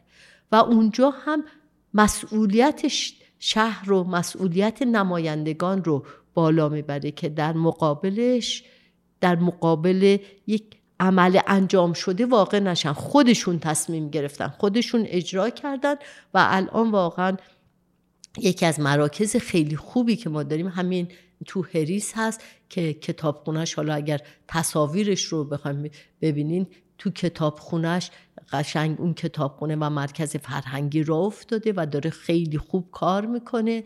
مرکز ورزشیش هم خیلی خوب داره کار می‌کنه. سال گذشته دو نفر از خانوم هایی که تو اون شهرستان به اون کوچیکی مدال بین المللی کاراته گرفتن. و اینم نتایجشه یعنی وقتی که حس تعلق یعنی تو اگر مشارکت داشته باشی در تصمیم گیری حس تعلق می‌کنی. چه در فعالیت اجتماعی چه در فعالیت های داخلی. اگر شما می‌خوای یه جشن بذاری اگر همه بچه ها اون کسانی که علاقمند هستن بیان خودشون برنامه ریزی کنن مشارکت از بقیه بچه ها بگن. بقیه رو بسیج کنن چون حس تعلق می‌کنن. میگن این جشن مال ماست. مال پروژه نیست مال کیسون نیست مال خود ماست. خب من برای اینکه در واقع برداشت خودم رو بگم یه مقداری بتونم ذهن خودم رو شفاف کنم اینه که شما میگین که ما چه برای فعالیت های داخل شرکت چه برای فعالیت های خارج از شرکت. مثلا فرض کنید حالا شما گفتین یه جشنی مثلا ممکنه این یه هدیه ای باشه برای شب یلدا. اینو دو تا حالت توش وجود داره. یکی اینه که اون کسب و کار با خودش فکر کنه که من می‌تونم مثلا یه بون کتاب به همکارم بدم یه شب حافظ برگزار کنم یه مثلا پاکت آجیل با یه چند تا انار بدم. یه در واقع مسائل نمادینی که حالا توی شب یلدا وجود داره و نماد این موضوعات این یه حالت یه حالت دیگه ای می‌تونه وجود داشته باشه که یه گروهی که علاقه مندن به این در واقع فعالیت حالا برگزاری مراسم هنری. هنری فرهنگی. بله. یا مثلا حتی تهیه اون بخش تصمیم گیری در مورد تهیه اون بخشی که به عنوان هدیه می‌خواد به آدما داده بشه. شما میگین این مسئولیت رو بین کسب و کار و حالا همکار تو داخل تو وضعیت فعلی که داریم در, در واقع در, در مورد داخل شرکت صحبت می‌کنیم. مسئولیت رو تقسیم می‌کنه. آدما مشارکت بالاتری در واقع می‌تونن داشته باشن تو انجام این اتفاق و اون چیزی هم که نهایتا میشه خروجی کار به سلیقه در واقع بدنه شرکت هم نزدیک میشه به خاطر اینکه اینجوری نیست که یه نفر تصمیم گرفته باشه یا یه گروه خاصی تصمیم گرفته باشن که یه اتفاق بیفته نظر همکارام توش. همین در واقع مفهوم شما میگین اگر بیرون از سازمانم اتفاق بیفته می‌تونه کمک بکنه به اینکه هم باز مجدد مسئولیت تقسیم بشه هم در واقع نیاز متناسب با اون چیزی که به وجود میاد متناسب با نیاز اون منطقه باشه. هم این که این در واقع مشارکت و حضور همه حضور چه به لحاظ در واقع سلیقه‌شون و نظرشون چه به لحاظ مقداری که منابع می‌ذارن وسط برای اینکه کار انجام بدن هم بارو سبکتر می‌کنه هم این موجب میشه که این مشارکت حس تعلق رو می‌بره بالاتر که نهایتا پایداری ایجاد می‌کنه. دقیقا همین که فرمودین خیلی درسته. در داخل و هم در خارج اینه که اقشار مختلف میان تو اون کارگروه. ببین شما وقتی مدیر تصمیم گیره با دیدگاه خودش تصمیم میگه و با جایگاه خودش. ولی اگر کارگروهی باشه یا یک گروه همسو باشه از توش از خدمات هست کارگر هست کارمند هست می‌تونه هر کسی که علاقمند باشه باشه. و اینها چون از خواستگاه های مختلف میان نظرات بیشتری رو میارن نظرات همراهاشون رو میارن و اونها رو همراهتر می‌کنن. یعنی وقتی که یه نفر از گروه خدماتی مثلا هست نظر اون گروه خدماتی رو میاره تو اونجا و اون و می‌تونه اقناع کنه اون خدمات رو که این بهترین گزینه بوده. یکی این یکی دیگه این که تو همین نشست ها خدا آدم ها توانمند میشن. و رو این نتیجهش هم خیلی چیزم که تو بشینی با همدیگه راجع به یک موضوعی که هیچ مسئولیت اجباری نداری و اختیاری و داوطلبانه هست بشینی و به تصمیم برسی. تصمیم گیریش سخته. زمان بره ولی اثر بخشه. من به نظرم یه دو تا فعالیت با این متدولوژی انجام بشه بهتر از صد تا فعالیتی که از بالا بیاد به پایین. چون تاثیرش لحظه ای و زود گذره خب یه مثال ناموفقم می‌زنین ازش که یه کاری که فرض کنید با این مت با این طرز تفکر اتفاق نیفتاده و شما فکر می‌کنید به عنوان یه پروژه شکست خورده است. و اگه فکر می‌کنید شکست خورده است چرا شکست خورده ببینیم ما توی اولین پروژه جامعهمون که اتفاقا شرکت ویما آمد این رو ساخت برای ما این بود که ما یک درمانگاه برای توی سیاه بیشه ساختیم. اینو خودمون تصمیم گرفتیم خودمون هم ساختیم. و تحویلش دادیم به وزارت بهداشت. عملا کار نکرد. عملا سرمایه ما پوش رفت به هدر رفت. کار نکرد. الان چندین باره هی میریم میایم صحبت می‌کنیم. برای اینکه اون حس تعلق رو تو مردم ایجاد نکردیم. فکر نکردیم که این باید یه هیئت امنایی داشته باشه که به وزارت بهداشت فشار بیاره. از اونها بخواد که یعنی یک چیزی دنبالش باشه. یا اینکه در بندر عباس هم یک مرکزی به ما پیشنهاد کردن بیاین مثلا یه مرکزی بسازیم. من چون این تجربه رو داشتیم گفتم نه ما نمیایم. ما تا مردم جمع نشن و کمک نکنن حمایت نکنن و حس تعلق به اون مرکز نکنن ما جلو پا جلو نمی‌ذاریم. برای اینکه این حس تعلقه باید ایجاد بشه. من نمونه های دیگه داریم مثلا ما در اهواز یک مدرسه رو ما تعمیر کردیم. با مشارکت همه بچه ها و مدیر مدرسه رفت تمام از تمام شرکت هایی که اونجا بودن کمک گرفت برای مساله و ما فقط اجراش کردیم. خب این در واقع شما میگین دلیل این که مثلا یه فعالیتی مثل ساخت همون درمونگاه به نتیجه نمی‌رسه اینه که این در واقع زاویه دید شما یه شانسی هم هست دیگه یه درصد هم ممکنه به نتیجه هم برسه. ولی شما میگین احتمالش رو میاره پایین. به خاطر اینکه اون مشارکت و اون حس تعلق وجود نداره. هم حالا من یه چیزی که در واقع برام خیلی مطرحه و, و به نظرم تو صحبت های شما خیلی مهمه اون تیکه تقسیم شدن مسئولیت هست. مسئولیت نه فقط به لحاظ اجرایی ها. چون شما یه وقتی یه تصمیم می‌گیرین این تصمیم بار مسئولیتی داره. یعنی شما جدا از اینکه اجرای یه تصمیمی رو مسئولیتش با شماست عواقب اون تصمیم هم مسئولیتش با شماست. یعنی مثلا فرض کنید اگر که یه, یه کسی یه مدرسه یه جایی بسازه و مثلا این مدرسه نسبت به مسافتی که بچه ها باید طی کنن تا برسن به مدرسه مثلا مناسب نباشه یا تنظیم شده نباشه خب می‌تونه منجر بشه توی منطقه ای که مثلا رفت و آمد سخته به اینکه کمتر بچه ها برن مدرسه. اون چیزی که من از صحبت های شما برداشت می‌کنم و به نظر خودم خیلی اهمیت داره اینه که بار عواقب تصمیمی که شما می‌گیرین هم بین تمام زینفا تقسیم میشه بین همه اون کسایی که در واقع دارن مشارکت می‌کنن. دقیقا دقیقا همینه و این حس تعلق وقتی که بیاد بیشتر بشه بین آدمای بیشتری باشه گروه های بیشتری باشه خب خیلی بهتر پایدارتر. یه نمونهش هم مثلا ممکنه شما یه برنامه بذاری برنامه خیلی وقتا من می‌بینم میگن که ما یه برنامه کوه گذاشتیم رفتیم فقط دو نفر آمده بودن. یا یه سفر گذاشتیم پنج نفر آمدن. میگه من مثلا با این متدولوژی مخالفم. میگم مثلا شما چجوری می‌خوایم برای دیگران خوشی ایجاد کنی؟ دیگران باید خودشون به فکر این باشن که برای خودشون خوشی بیارن. تو نمی‌تونی تو خانواده هم همینطوره. پدر مادرها نمی‌تونن برای بچه هاشون خوشی بیارن باید اونها رو در خوش کردن مشارکت بدن.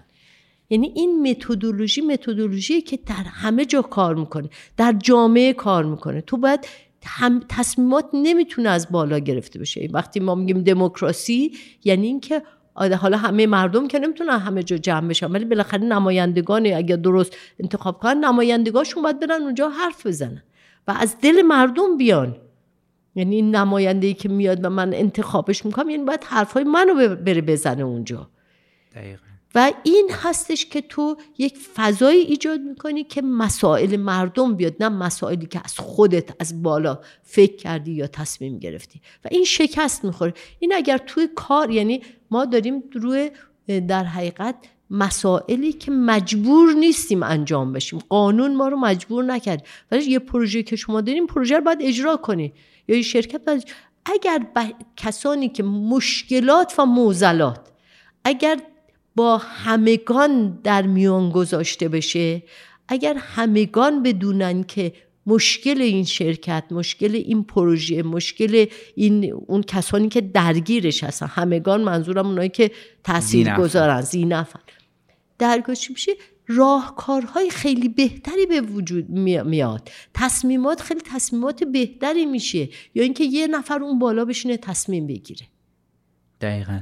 یعنی به قول پاد شکننده میشن. وقتی که تو یک نفر تصمیم می‌گیره و از بالا میاد پایین اگر اشتباه باشه همه صدمه می‌بینن. ولی ما الان میگیم محلی هر پروژه برای خودش هر شرکتی برای خودش هر چیز برای خودش. اون مرکز فعالیت باید خودش برای خودش برنامه ریزی کنه با مشارکت همه افرادی که اونجا هستن. محلی باشیم همه باید مشارکت داشته باشن نظر همه هم باید باشه. حالا این چون پادشکننده رو گفتین از این از این کتاب آقای نسیم طالبه درسته؟ بله. اونم یه معرفی کوتاهی بکنینش آره. که این این به نظر من خیلی جذاب این کتاب. حالا هم اپیزوداش هست تو اینترنت هم کتابش هست که می‌تونم بخونی. خلاصه رو بی پلاس تعریف کرده. آره اونم میشه حالا من یه خلاصه کوتاه براتون میگم بله. ببین یک ریسک هایی هست که شما اصلا فکرشو نمی‌تونی بکنی. حتما اتفاق میفته حتما اتفاق میفته نمی‌تونی بگی من همه جواب من risk management دارم و می‌تونم ریسکمو پیش بینی کنم و جواب بدم. یه ریسکایی هست که تو اصلا فکرشو نمی کنی و این فقط تو موقعی و سریع تو رو میشکنه. یعنی شکننده است اینها.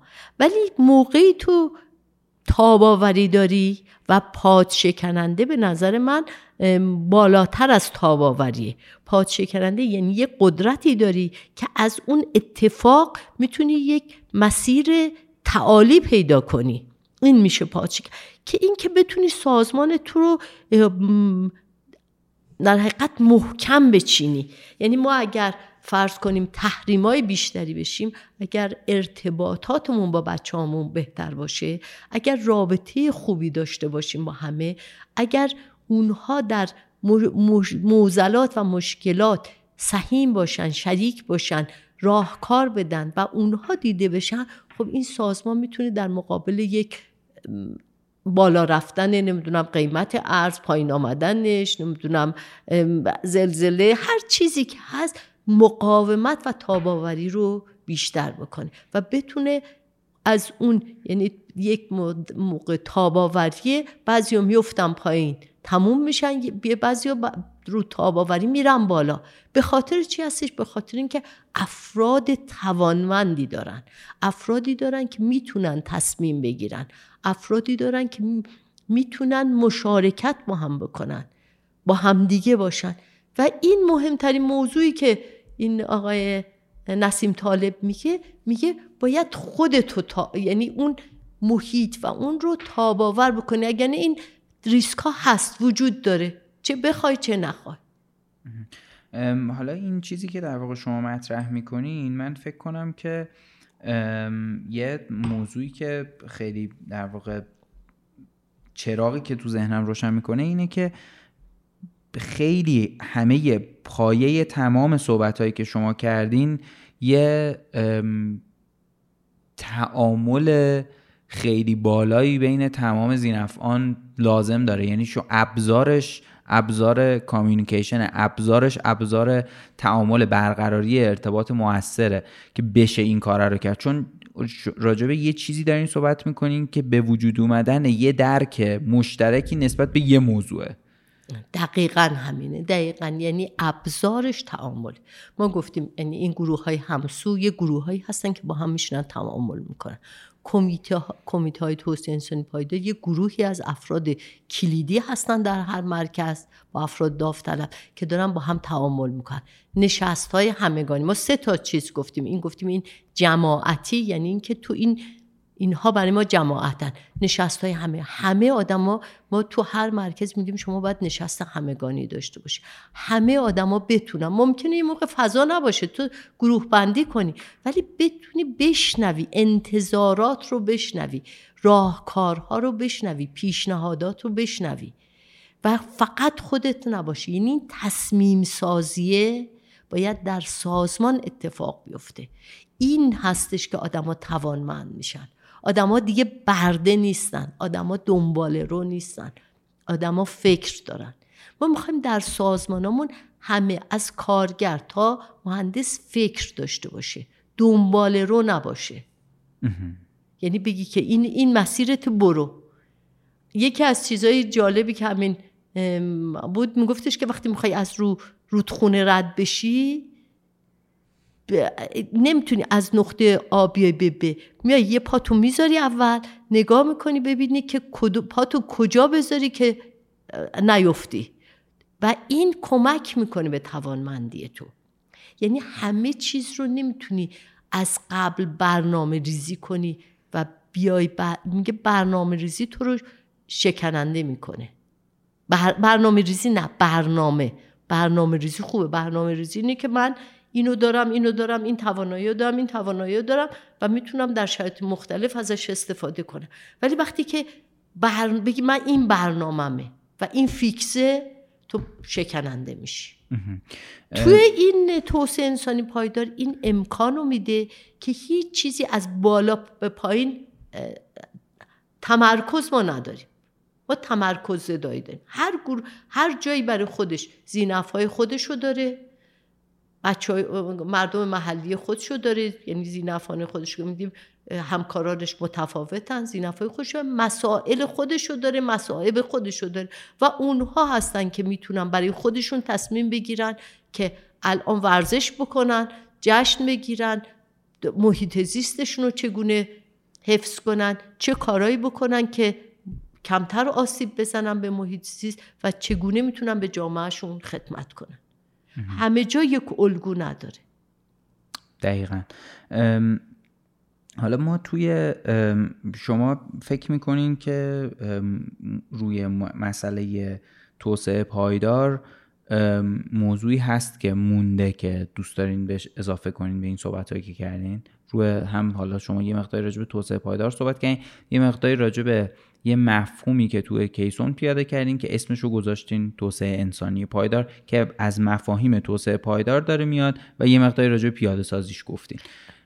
چیز دیگه ای که به نظرتون به توسعه پایدار اضافه کنید آره موضوعی که من دارم میگم که ما این یعنی درسته که از مطالب تئوری های توسعه پایدار تئوری های مسئولیت اجتماعی صحبت هایی که در جهان شده تجربیات اونها استفاده کردیم. ولی کاملا بومیه کاملا مطابق با فرهنگ ماست و جواب داده به ما. جواب داده یعنی من دیدم که بچه هایی که تو پروژه ها بودن توی پروژه های مختلف تو کارگروه ها بودن تو گروه های همسو بودن تو کمیته بودن. این موضوع این ارزش توجه به انسان و اینکه توجه به محیط زیست درشون نهادینه شده و اینکه نسبت به زندگی خودشون مسئولیت دارن. یعنی خودشون هستن که می‌خوان. یعنی این نیستش که مدیر پروژه باید براشون کاری بکنه. یه موضوع دیگه که خیلی این در حقیقت گروه ها یا این جماعت هایی که ما تشکیل میدیم پایداری رو خیلی بالا می‌بره. چون وقتی که این گروه ها تشکیل میدن و این ساختار و این سازماندهی اتفاق میفته اگر مدیر پروژه عوض بشه رئیس کارگاه عوض بشه این جماعت اونها رو میکشونه به راهی که همین فکر رو بکنن و تاثیر می‌ذاره رو اونها. اونها رو میکشونه. اونها دیگه نمی‌تونن. اگر این باورها هم نداشته باشن این سازماندهی اونها رو میکشونه که این باورها رو حداقل در محیط کار داشته باشن. یه موضوع دیگه من رو سازماندهی می‌خواستم بگم. یعنی تمرکز ما رو سازماندهی. ما میگیم که توی هر مرکز فعالیت باید یک گروه های همسو تشکیل بشه که علایقی که دارن بیان و خودشون برای اون علایقشون وقت بذارن مسئولیت بگیرن برنامه ریزی کنن. یک کمیته توسعه انسانی پایدار داریم. تو چارت سازمانی باید حتما جایگاه اینها مشخص باشه. این کمیته توسعه انسانی پایدار از افراد کلیدی اون مرکز با مسئولین این گروه های همسو کمیته رو تشکیل میدن. این هم به خاطر اینکه اگر فقط افراد کلیدی باشن می‌دونین یه جور اداری میشه. این دیگه اداری نیست. از گروه های همسو برنامه هاشون رو میارن تو کمیته اونجا تصویب و تایید میشه. و ولی بودجه ریزی یعنی یک بودجه حتما باید باشه. نمی‌تونه بدون بودجه باشه. هرچند این بودجه با توجه به توانایی ها و امکانات می‌تونه زیاد و کم بشه. این بودجه میاد از بالا میاد. تخصیص پیدا می‌کنه تصویب برنامه ها تو همین کمیته هست و اجراش دو مرتبه توسط این کارگروه هاست که با مشارکت مالی و کاریه. یعنی ما تاکیدمون که هم مشارکت مالی هم مشارکت در حقیقت کاری باید داشته باشن. و اینها همه پا... تو شرکت کیسا همه پایش میشه. اون چیزی که شما گفتین کمیه کیفیه؟ گفتم آره مثلا ما میگیم چند تا جلسه کمیته گذاشته. این یه عدد دیگه. چه تعداد تو شرکت کردن؟ چه, چه تعداد تصمیم گرفته شده؟ چه تعداد تصمیم به اجرا در اومده اینها کمیه ولی اثرات کیفی داره. یعنی وقتی که ما می‌بینیم که توی پروژه مدیر پروژه اصلا شرکت نمی‌کنه ببینیم این مدیر پروژه اهمیت نمیده به این موضوع. پس باید یه راهکاری واسش پیدا کنیم. حالا توی در واقع شاخص های کمی برای نسبت به مثلا شما گفتین یه محیطی رو ممکنه ما ایجاد بکنیم بعد توی بازه کوتاه مدتی از فعالیتش مثلا یعنی فعالیتش بخوابه یا مثلا مثل همون درمانگاهی که در واقع مثالش رو زدین این می‌تونه حالا توی یعنی در واقع یه, سری از شاخص می‌تونه با توجه به خروجی فعالیت اون محیطی که شما دارین توش کار می‌کنین تعریف بشه دیگه. حالا اینکه مثلا یه ورزشگاهی بچه های خود شما ساختن چه جوری داره استفاده میشه؟ یا در واقع اینایی که آخه مثالایی که شما به عنوان شاخص زدین بیشتر اون تیکه رو داشت پوشش می‌داد که در واقع کار سازماندهی. سازماندهی بود. بله. شاخص های سازماندهی. شاخص های فعالیت ها فرق می‌کنه. اونها مثلا شاخص هم از دل همون فعالیت ها در اومده. یعنی هی هم تغییر کرد. مثلا سطح پوشش چقدر؟ مثلا یه جشن رو سطح پوششش چقدر بود؟ این یه در حقیقت سنج است. چقدر بر طبق تصمیم گیریش چه جوری بوده؟ کی تصمیم گیری کرد؟ چه فرایند تصمیم گیریش چی بوده؟ اینها همه شاخص هایی هست. چقدر نیاز بوده؟ کیفیتش چجوری بوده؟ رضایت سنجیش چی بوده؟ اینها همه میاد و یک نمره به اون فعالیت میده که ما می‌تونیم پروژه های مختلفمون رو یا فعالیت های مختلف رو با هم بسنجیم. خیلی هم عالی.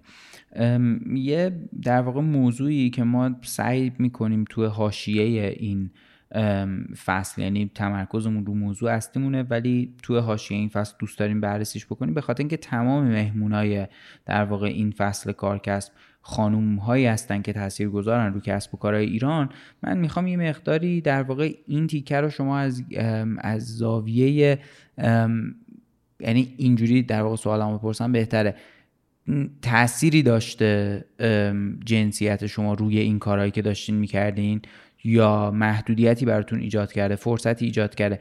من می‌خوام یه مقداری هم اگر در واقع خودتون تمایل دارین رو این تیکه راجع به این موضوع صحبت کنین. ببینید توی در حقیقت فضای فرهنگی ما خانوم ها خب هر چقدر هم که بیان کنن که یکسانن و یکسان دیده میشن ولی اینجور نیست. یعنی خیلی باید مقاومت داشته باشی در رابطه با اون در حقیقت زیر پا خالی کردن هایی که براتون ایجاد میشه. من خودم یادم وقتی مدیر به خصوص تو قسمت های فنی و تکنیکی خیلی بیشتره. حالا تو این زمینه توسعه پایدار و مسئولیت های اجتماعی یکم چون خانم ها خیلی فعالیت کردن من کمتر این رو می‌بینم و فکر می‌کنم جنسیت اینجا شاید تأثیر گذارتره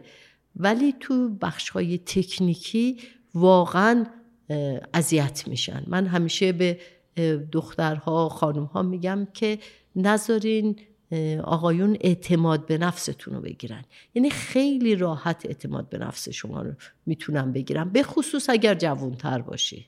یعنی خیلی راحتتر اون فضای جمعی غلبه می‌کنه بر تو و تو فکر می‌کنی که خودت فکر می‌کنی که اونها بهترن. یعنی این فضا ایجاد میشه که تو فکر کنی اونها بهتر بعد وقتی که میای جلو می‌بینی که چقدر توانایی داری. این توانایی که تو داری خیلی بیشتر از یک توانایی یک مرده. من خودم حس می‌کنم من خیلی تواناتر از یک مرد برای اینکه مسئولیت هایی که تو زندگی دارم خیلی بیشتر از یک مرده. یعنی من, بازش من خب من مسئولی به عنوان اینکه دخترم مسئولیتی دختر بودن در خانه رو دارم. فرزند دختر هستم. مسئولیتی در مقابل پدر مادرم دارم. در رابطه با خونه من مادرم. مسئولیت تربیت بچه ها دارم یعنی بچه بند نافش به مادرش بسته. من فکر می‌کنم مثلا خیلی دیر ممکنه این بند ناف گسسته بشه. خیلی. به خب لحاظ فرهنگی میگین یا به لحاظ به لحاظ بیولوژیکی؟ من... اصلا به لحاظ بیولوژیکی من دارم میگم. به لحاظ بیولوژیکی از اولی که دنیا میاد موقعی که تو نطفهش بسته میشه بند نافش به تو بسته هست تا اینکه از نظر فرهنگی هم این اتفاق میفته یعنی خیلیا با مادرشون یک رابطه ای دارن که با پدرشون نخواهند داشت. پس این مسئولیت مادر مادری رو داره. مسئولیت گردانش خونه و خانواده با زنه. این مسئولیت و این تو رو توانمند می‌کنه. به نظر من ناتوانت نمی‌کنه توانمندترت می‌کنه. در عین حال که داری مثلا کار اجتماعی تو انجام میدی کار تو هستی به بچت هم فکر می‌کنی به مادرت هم فکر می‌کنی به همسرت هم فکر می‌کنی به چند مسئله می‌تونی با هم فکر کنی. البته یه, یه سریش خیلی فرهنگی هیچ لزومی نداره در واقع مسئولیت گردوندن خونه با حتما در واقع زن باشه.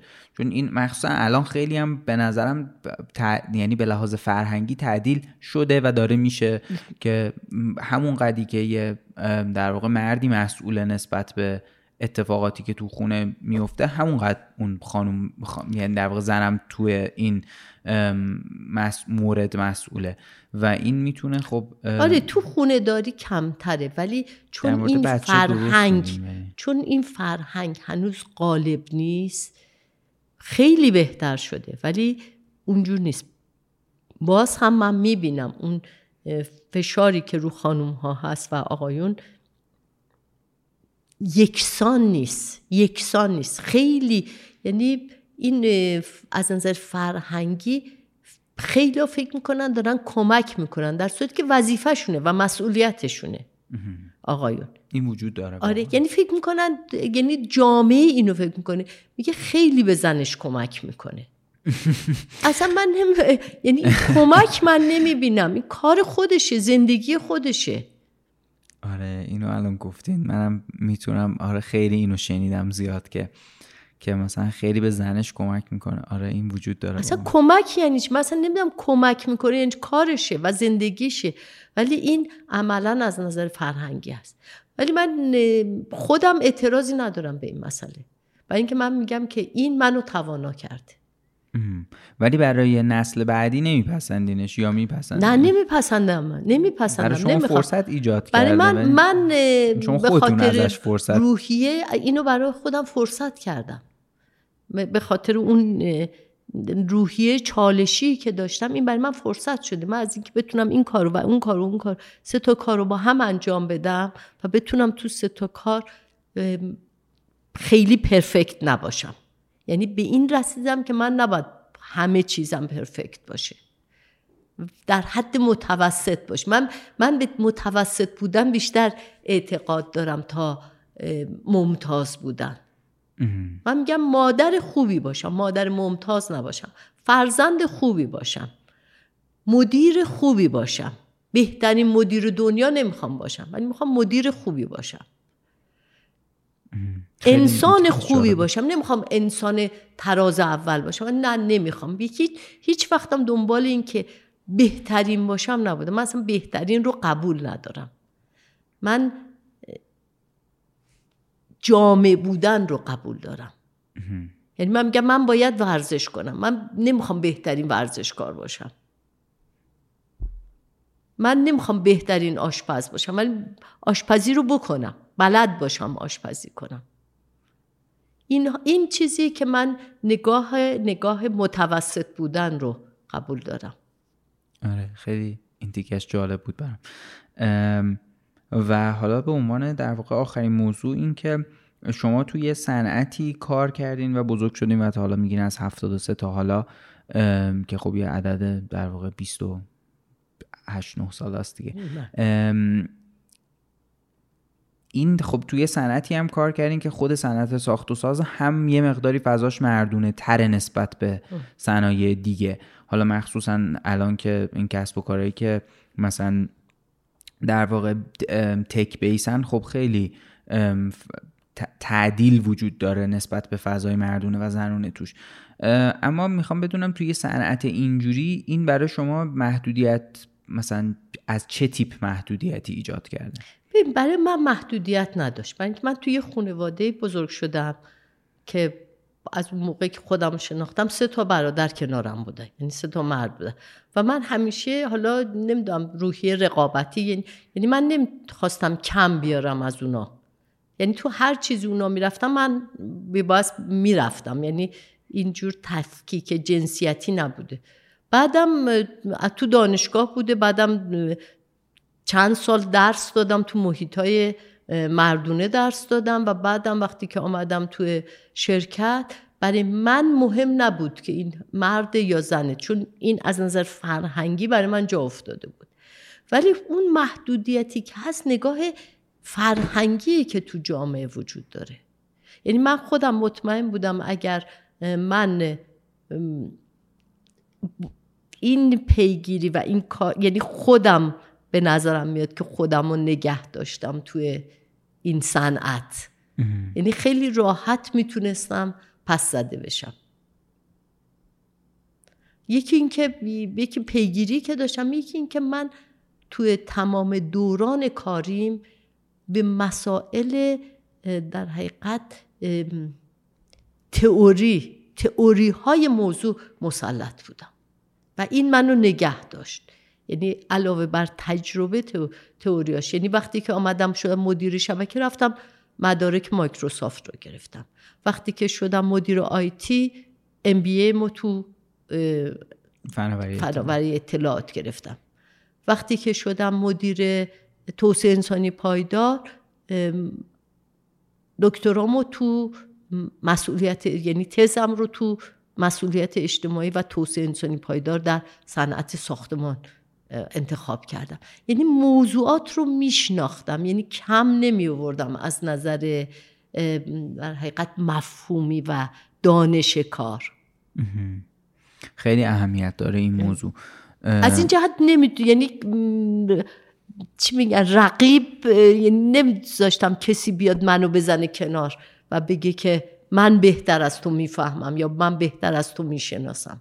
این خیلی ربط به جنسیت هم نداره. تخصصگرایی به طور کل به نظرم تو همه آدم وجود داره. اما این چیزی که شما میگین حالا در واقع به نظرم اهمیتش اینجا خیلی پررنگ میشه که وقتی قالب در واقع فرهنگ قالب فرهنگ مرد سالاریه می‌تونه این تاثیر بذاره روی تخصص شما. اگر توی یه در واقع کفه ترازو یه خانومی و یه آقای هم اندازه در واقع دانش داشته باشن خب اون فضای قالب مرد سالاری می‌تونه تاثیر بذاره روی خانم دقیقا.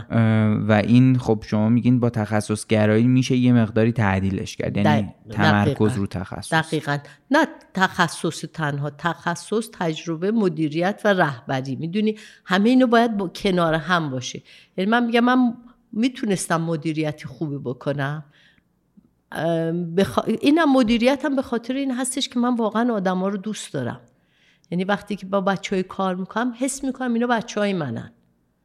یعنی هیچ وقت نبوده که حس کنم این کارمند منه. همیشه موقع مثلا خب آیتی هم که من خیلی تعداد مثلا شاید صد نفر نیروز زیر داد ولی همه رو حس, حس می‌کنم اینا بچه های من هستن. و این علاقه ای که به اونها داشتم و عشقی که به اونها داشتم کمک می‌کرد که کارمون خوب پیش بره. ولی این تنها کافی نیست. تو باید مسلط به اون علم بودی. یعنی اگر می‌خوای کاری رو خوب پیش ببری باید علمش هم بدونی. خیلی هم عالی. موضوع دیگه ای هست که به طور کل دوست داشته باشین اضافه کنین چون می‌خوایم که ببندیم در واقع این اپیزودو. فکر می‌کنم که همه حرف رو زدیم. حالا ممکنه بعدا و یه چیزا یادم بیاد که الان نگفتم. ولی واقعا فکر می‌کنم که این دنیای مدرن که سودمهوری غلبه کرده بر اون تنها راه چارش این نگاه توسعه پایدار و این نگاه ارزشیه. و من با یه چیزی شروع کردم. الان واقعا اعتقاد دارم به راهی که داریم میریم. اعتقاد دارم که این ارزش ها باید ارزش های همگان بشه تا بتونه جهان رو نجات بده. و این ارز این نگاه ارزشی این فشار از پایینه که اون بالایی ها رو می‌تونه به در حقیقت کرنش وادار کنه و بپذیرن یه سری چیزا رو. این نگاه به نظرم این نگاه, ارزش, ارزش, ارزش محور و اون ارزش هایی که تو بهش توجه داری و برای خودت به عنوان ارزش تعیین کردی یا برای سازمان به عنوان ارزش تعیین کردی. حالا اینو گفتین من برای یعنی در واقع خاطر کوتاه تعریف بکنم. من یه دوره‌ای داشتم میگذروندم با یه دانشگاه در واقع هلندی یه جایی توی این در موضوع در واقع یکی از کورس هایی که داشتیم میگذروندیم ارزش بود. بعد یه آقایی یه سوالی کرد گفت چی میشه اگه ما دروغ بگیم؟ یعنی مثلا ما بگیم من فلان چیز برام مهمه بعد برام مهم نباشه مثلا چی میشه اگه دروغ بگیم؟ بعد اون خانومی که اونجا در واقع استاد ما بود گفتش که خب معلوم میشه دیگه ارزش تنها چیزیه که شما نمی‌تونی در موردش دروغ بگی به خاطر اینکه اون چیزیه که داری زندگیش می‌کنی و در موردش می‌تونی یه کاری کنی که تو آدمای مختلف این با در واقع با گذشت زمان به وجود بیاد دغدغش حس بشه اون در واقع درکه به وجود بیاد که این واقعا یه ارزشی باید باشه برای یک کسی. ولی نمی‌تونی راجبش دروغ بگی. و اینم حالا به عنوان آره، یه ارزش تنها چیزی که تو رفتار تو می‌بینی. نمی‌تونی بگی من ارزشم من آدمی هستم که انسان رو دوست دارم ولی رفتارت یه جور دیگه باشه. دقیقا همینجوری رفتارت هم نه اینکه رفتار بر ممکن خیلی هم سلام علیک بکنی چاکرم مخلصم هم بکنی. رفتار به نظر من اون نتیجه عملکردهای شماست. عمل کردی که داری در یک محیط این رو نشون میده. یعنی اون زندگی که داری می‌کنی دقیقا نشون میده که تو به چه چیزهایی پایبندی به چه چیزهایی پایبند نیستی و باور نداری. خیلی هم عالی. مرسی مرسی از اینکه وقت گذاشتین و اینکه حالا امیدوارم که دوباره فرصتی پیش بیاد راجع یه موضوع دیگه ای که رفت به کسب و کار داره باز با هم گپ بزنیم. خیلی ممنون. آره، خیلی ممنون از شما که من دعوت کردین. خوشحال شدم. یه ذره پراکنده گفتم ولی نه امیدوارم که بتونیم که حالا این موضوعات من فکر می‌کنم تو سال 1402 ما بتونیم این کتابمون رو در بیاریم و این تجربیاتی که داشتیم و این در حقیقت تئوری هایی که پشت این در حقیقت تجربه بوده چگونه پیاده شده. موضوع من مهمترین موضوعی که من در تئوری ها دارم پیاده سازی اونها و اجرای اونها. شعار خیلی راحته ولی اجرا و عمل کرد سخته و ما اینا رو اجرا کردیم. خیلی هم عالی. لینک حالا هر موقع که کتابتون هم در واقع منتشر شد لینکش رو به ما چه خریدش چه دانلودش من حالا نمی‌دونم از چه طریق قرار در دسترس عموم قرار بگیره ولی اونا رو برامون بفرستیم ما به توضیحات این پادکست اضافه می‌کنیم. حتما حتما اینو به همه جا میفرستیم برای ما خیلی ویژه بفرستیم که مخاطبمونم بتونه اونو امیدوارم که فقط امیدواریم که تو سال 1402 در بیاد. خیلی هم ما هم امیدواریم. خیلی ممنون و متشکرم. فعلا. موفق باشید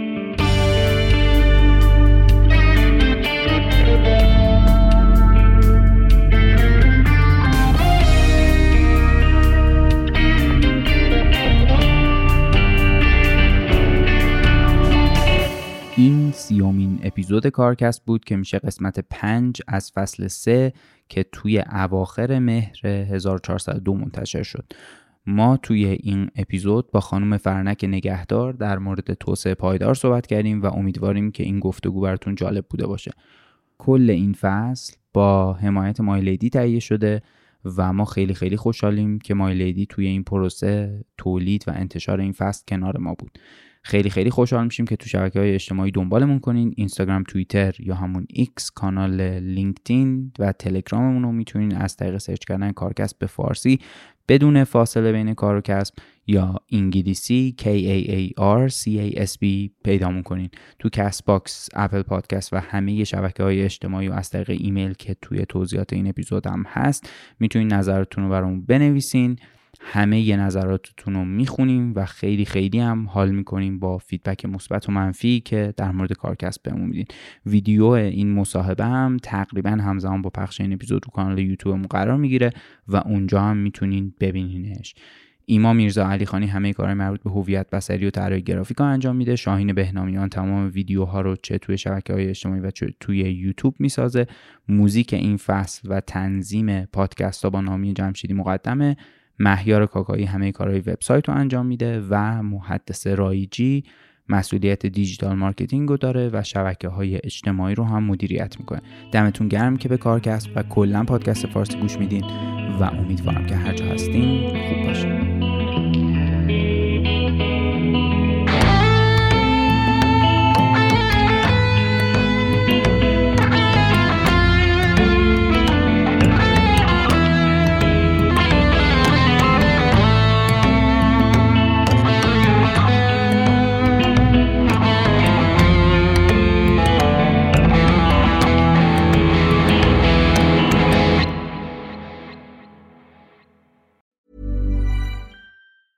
Planning for your next trip? Elevate your travel style with Quince. Quince has all the jet setting essentials you'll want for your next getaway, like European linen, premium luggage options, buttery soft Italian leather bags, and so much more. And is all priced at 50 to 80% less than similar brands. Plus, Quince only works with factories that use safe and ethical manufacturing practices. Pack your bags with high-quality essentials you'll be wearing for vacations to come with Quince. Go to quince.com slash pack for free shipping and 365-day returns. When you make decisions for your company, you look for the no-brainers. And if you have a lot of mailing to do, stamps.com is the ultimate no-brainer. It streamlines your processes to make your business more efficient, which makes you less busy. Mail checks, invoices, legal documents, and everything you need to keep your business running with Stamps.com. Seamlessly connect with every major marketplace and shopping cart. Schedule package pickups and see your cheapest and fastest shipping options from different carriers. With rates up to 89% off USPS and UPS rates. And with the Stamps.com mobile app, you can take care of mailing and shipping wherever you are. Make the same no-brainer decision as over 1 million other businesses with stamps.com. Sign up with code program for a 4-week trial. plus free postage and a free digital scale. No long term commitments or contracts. That's stamps.com. Code program.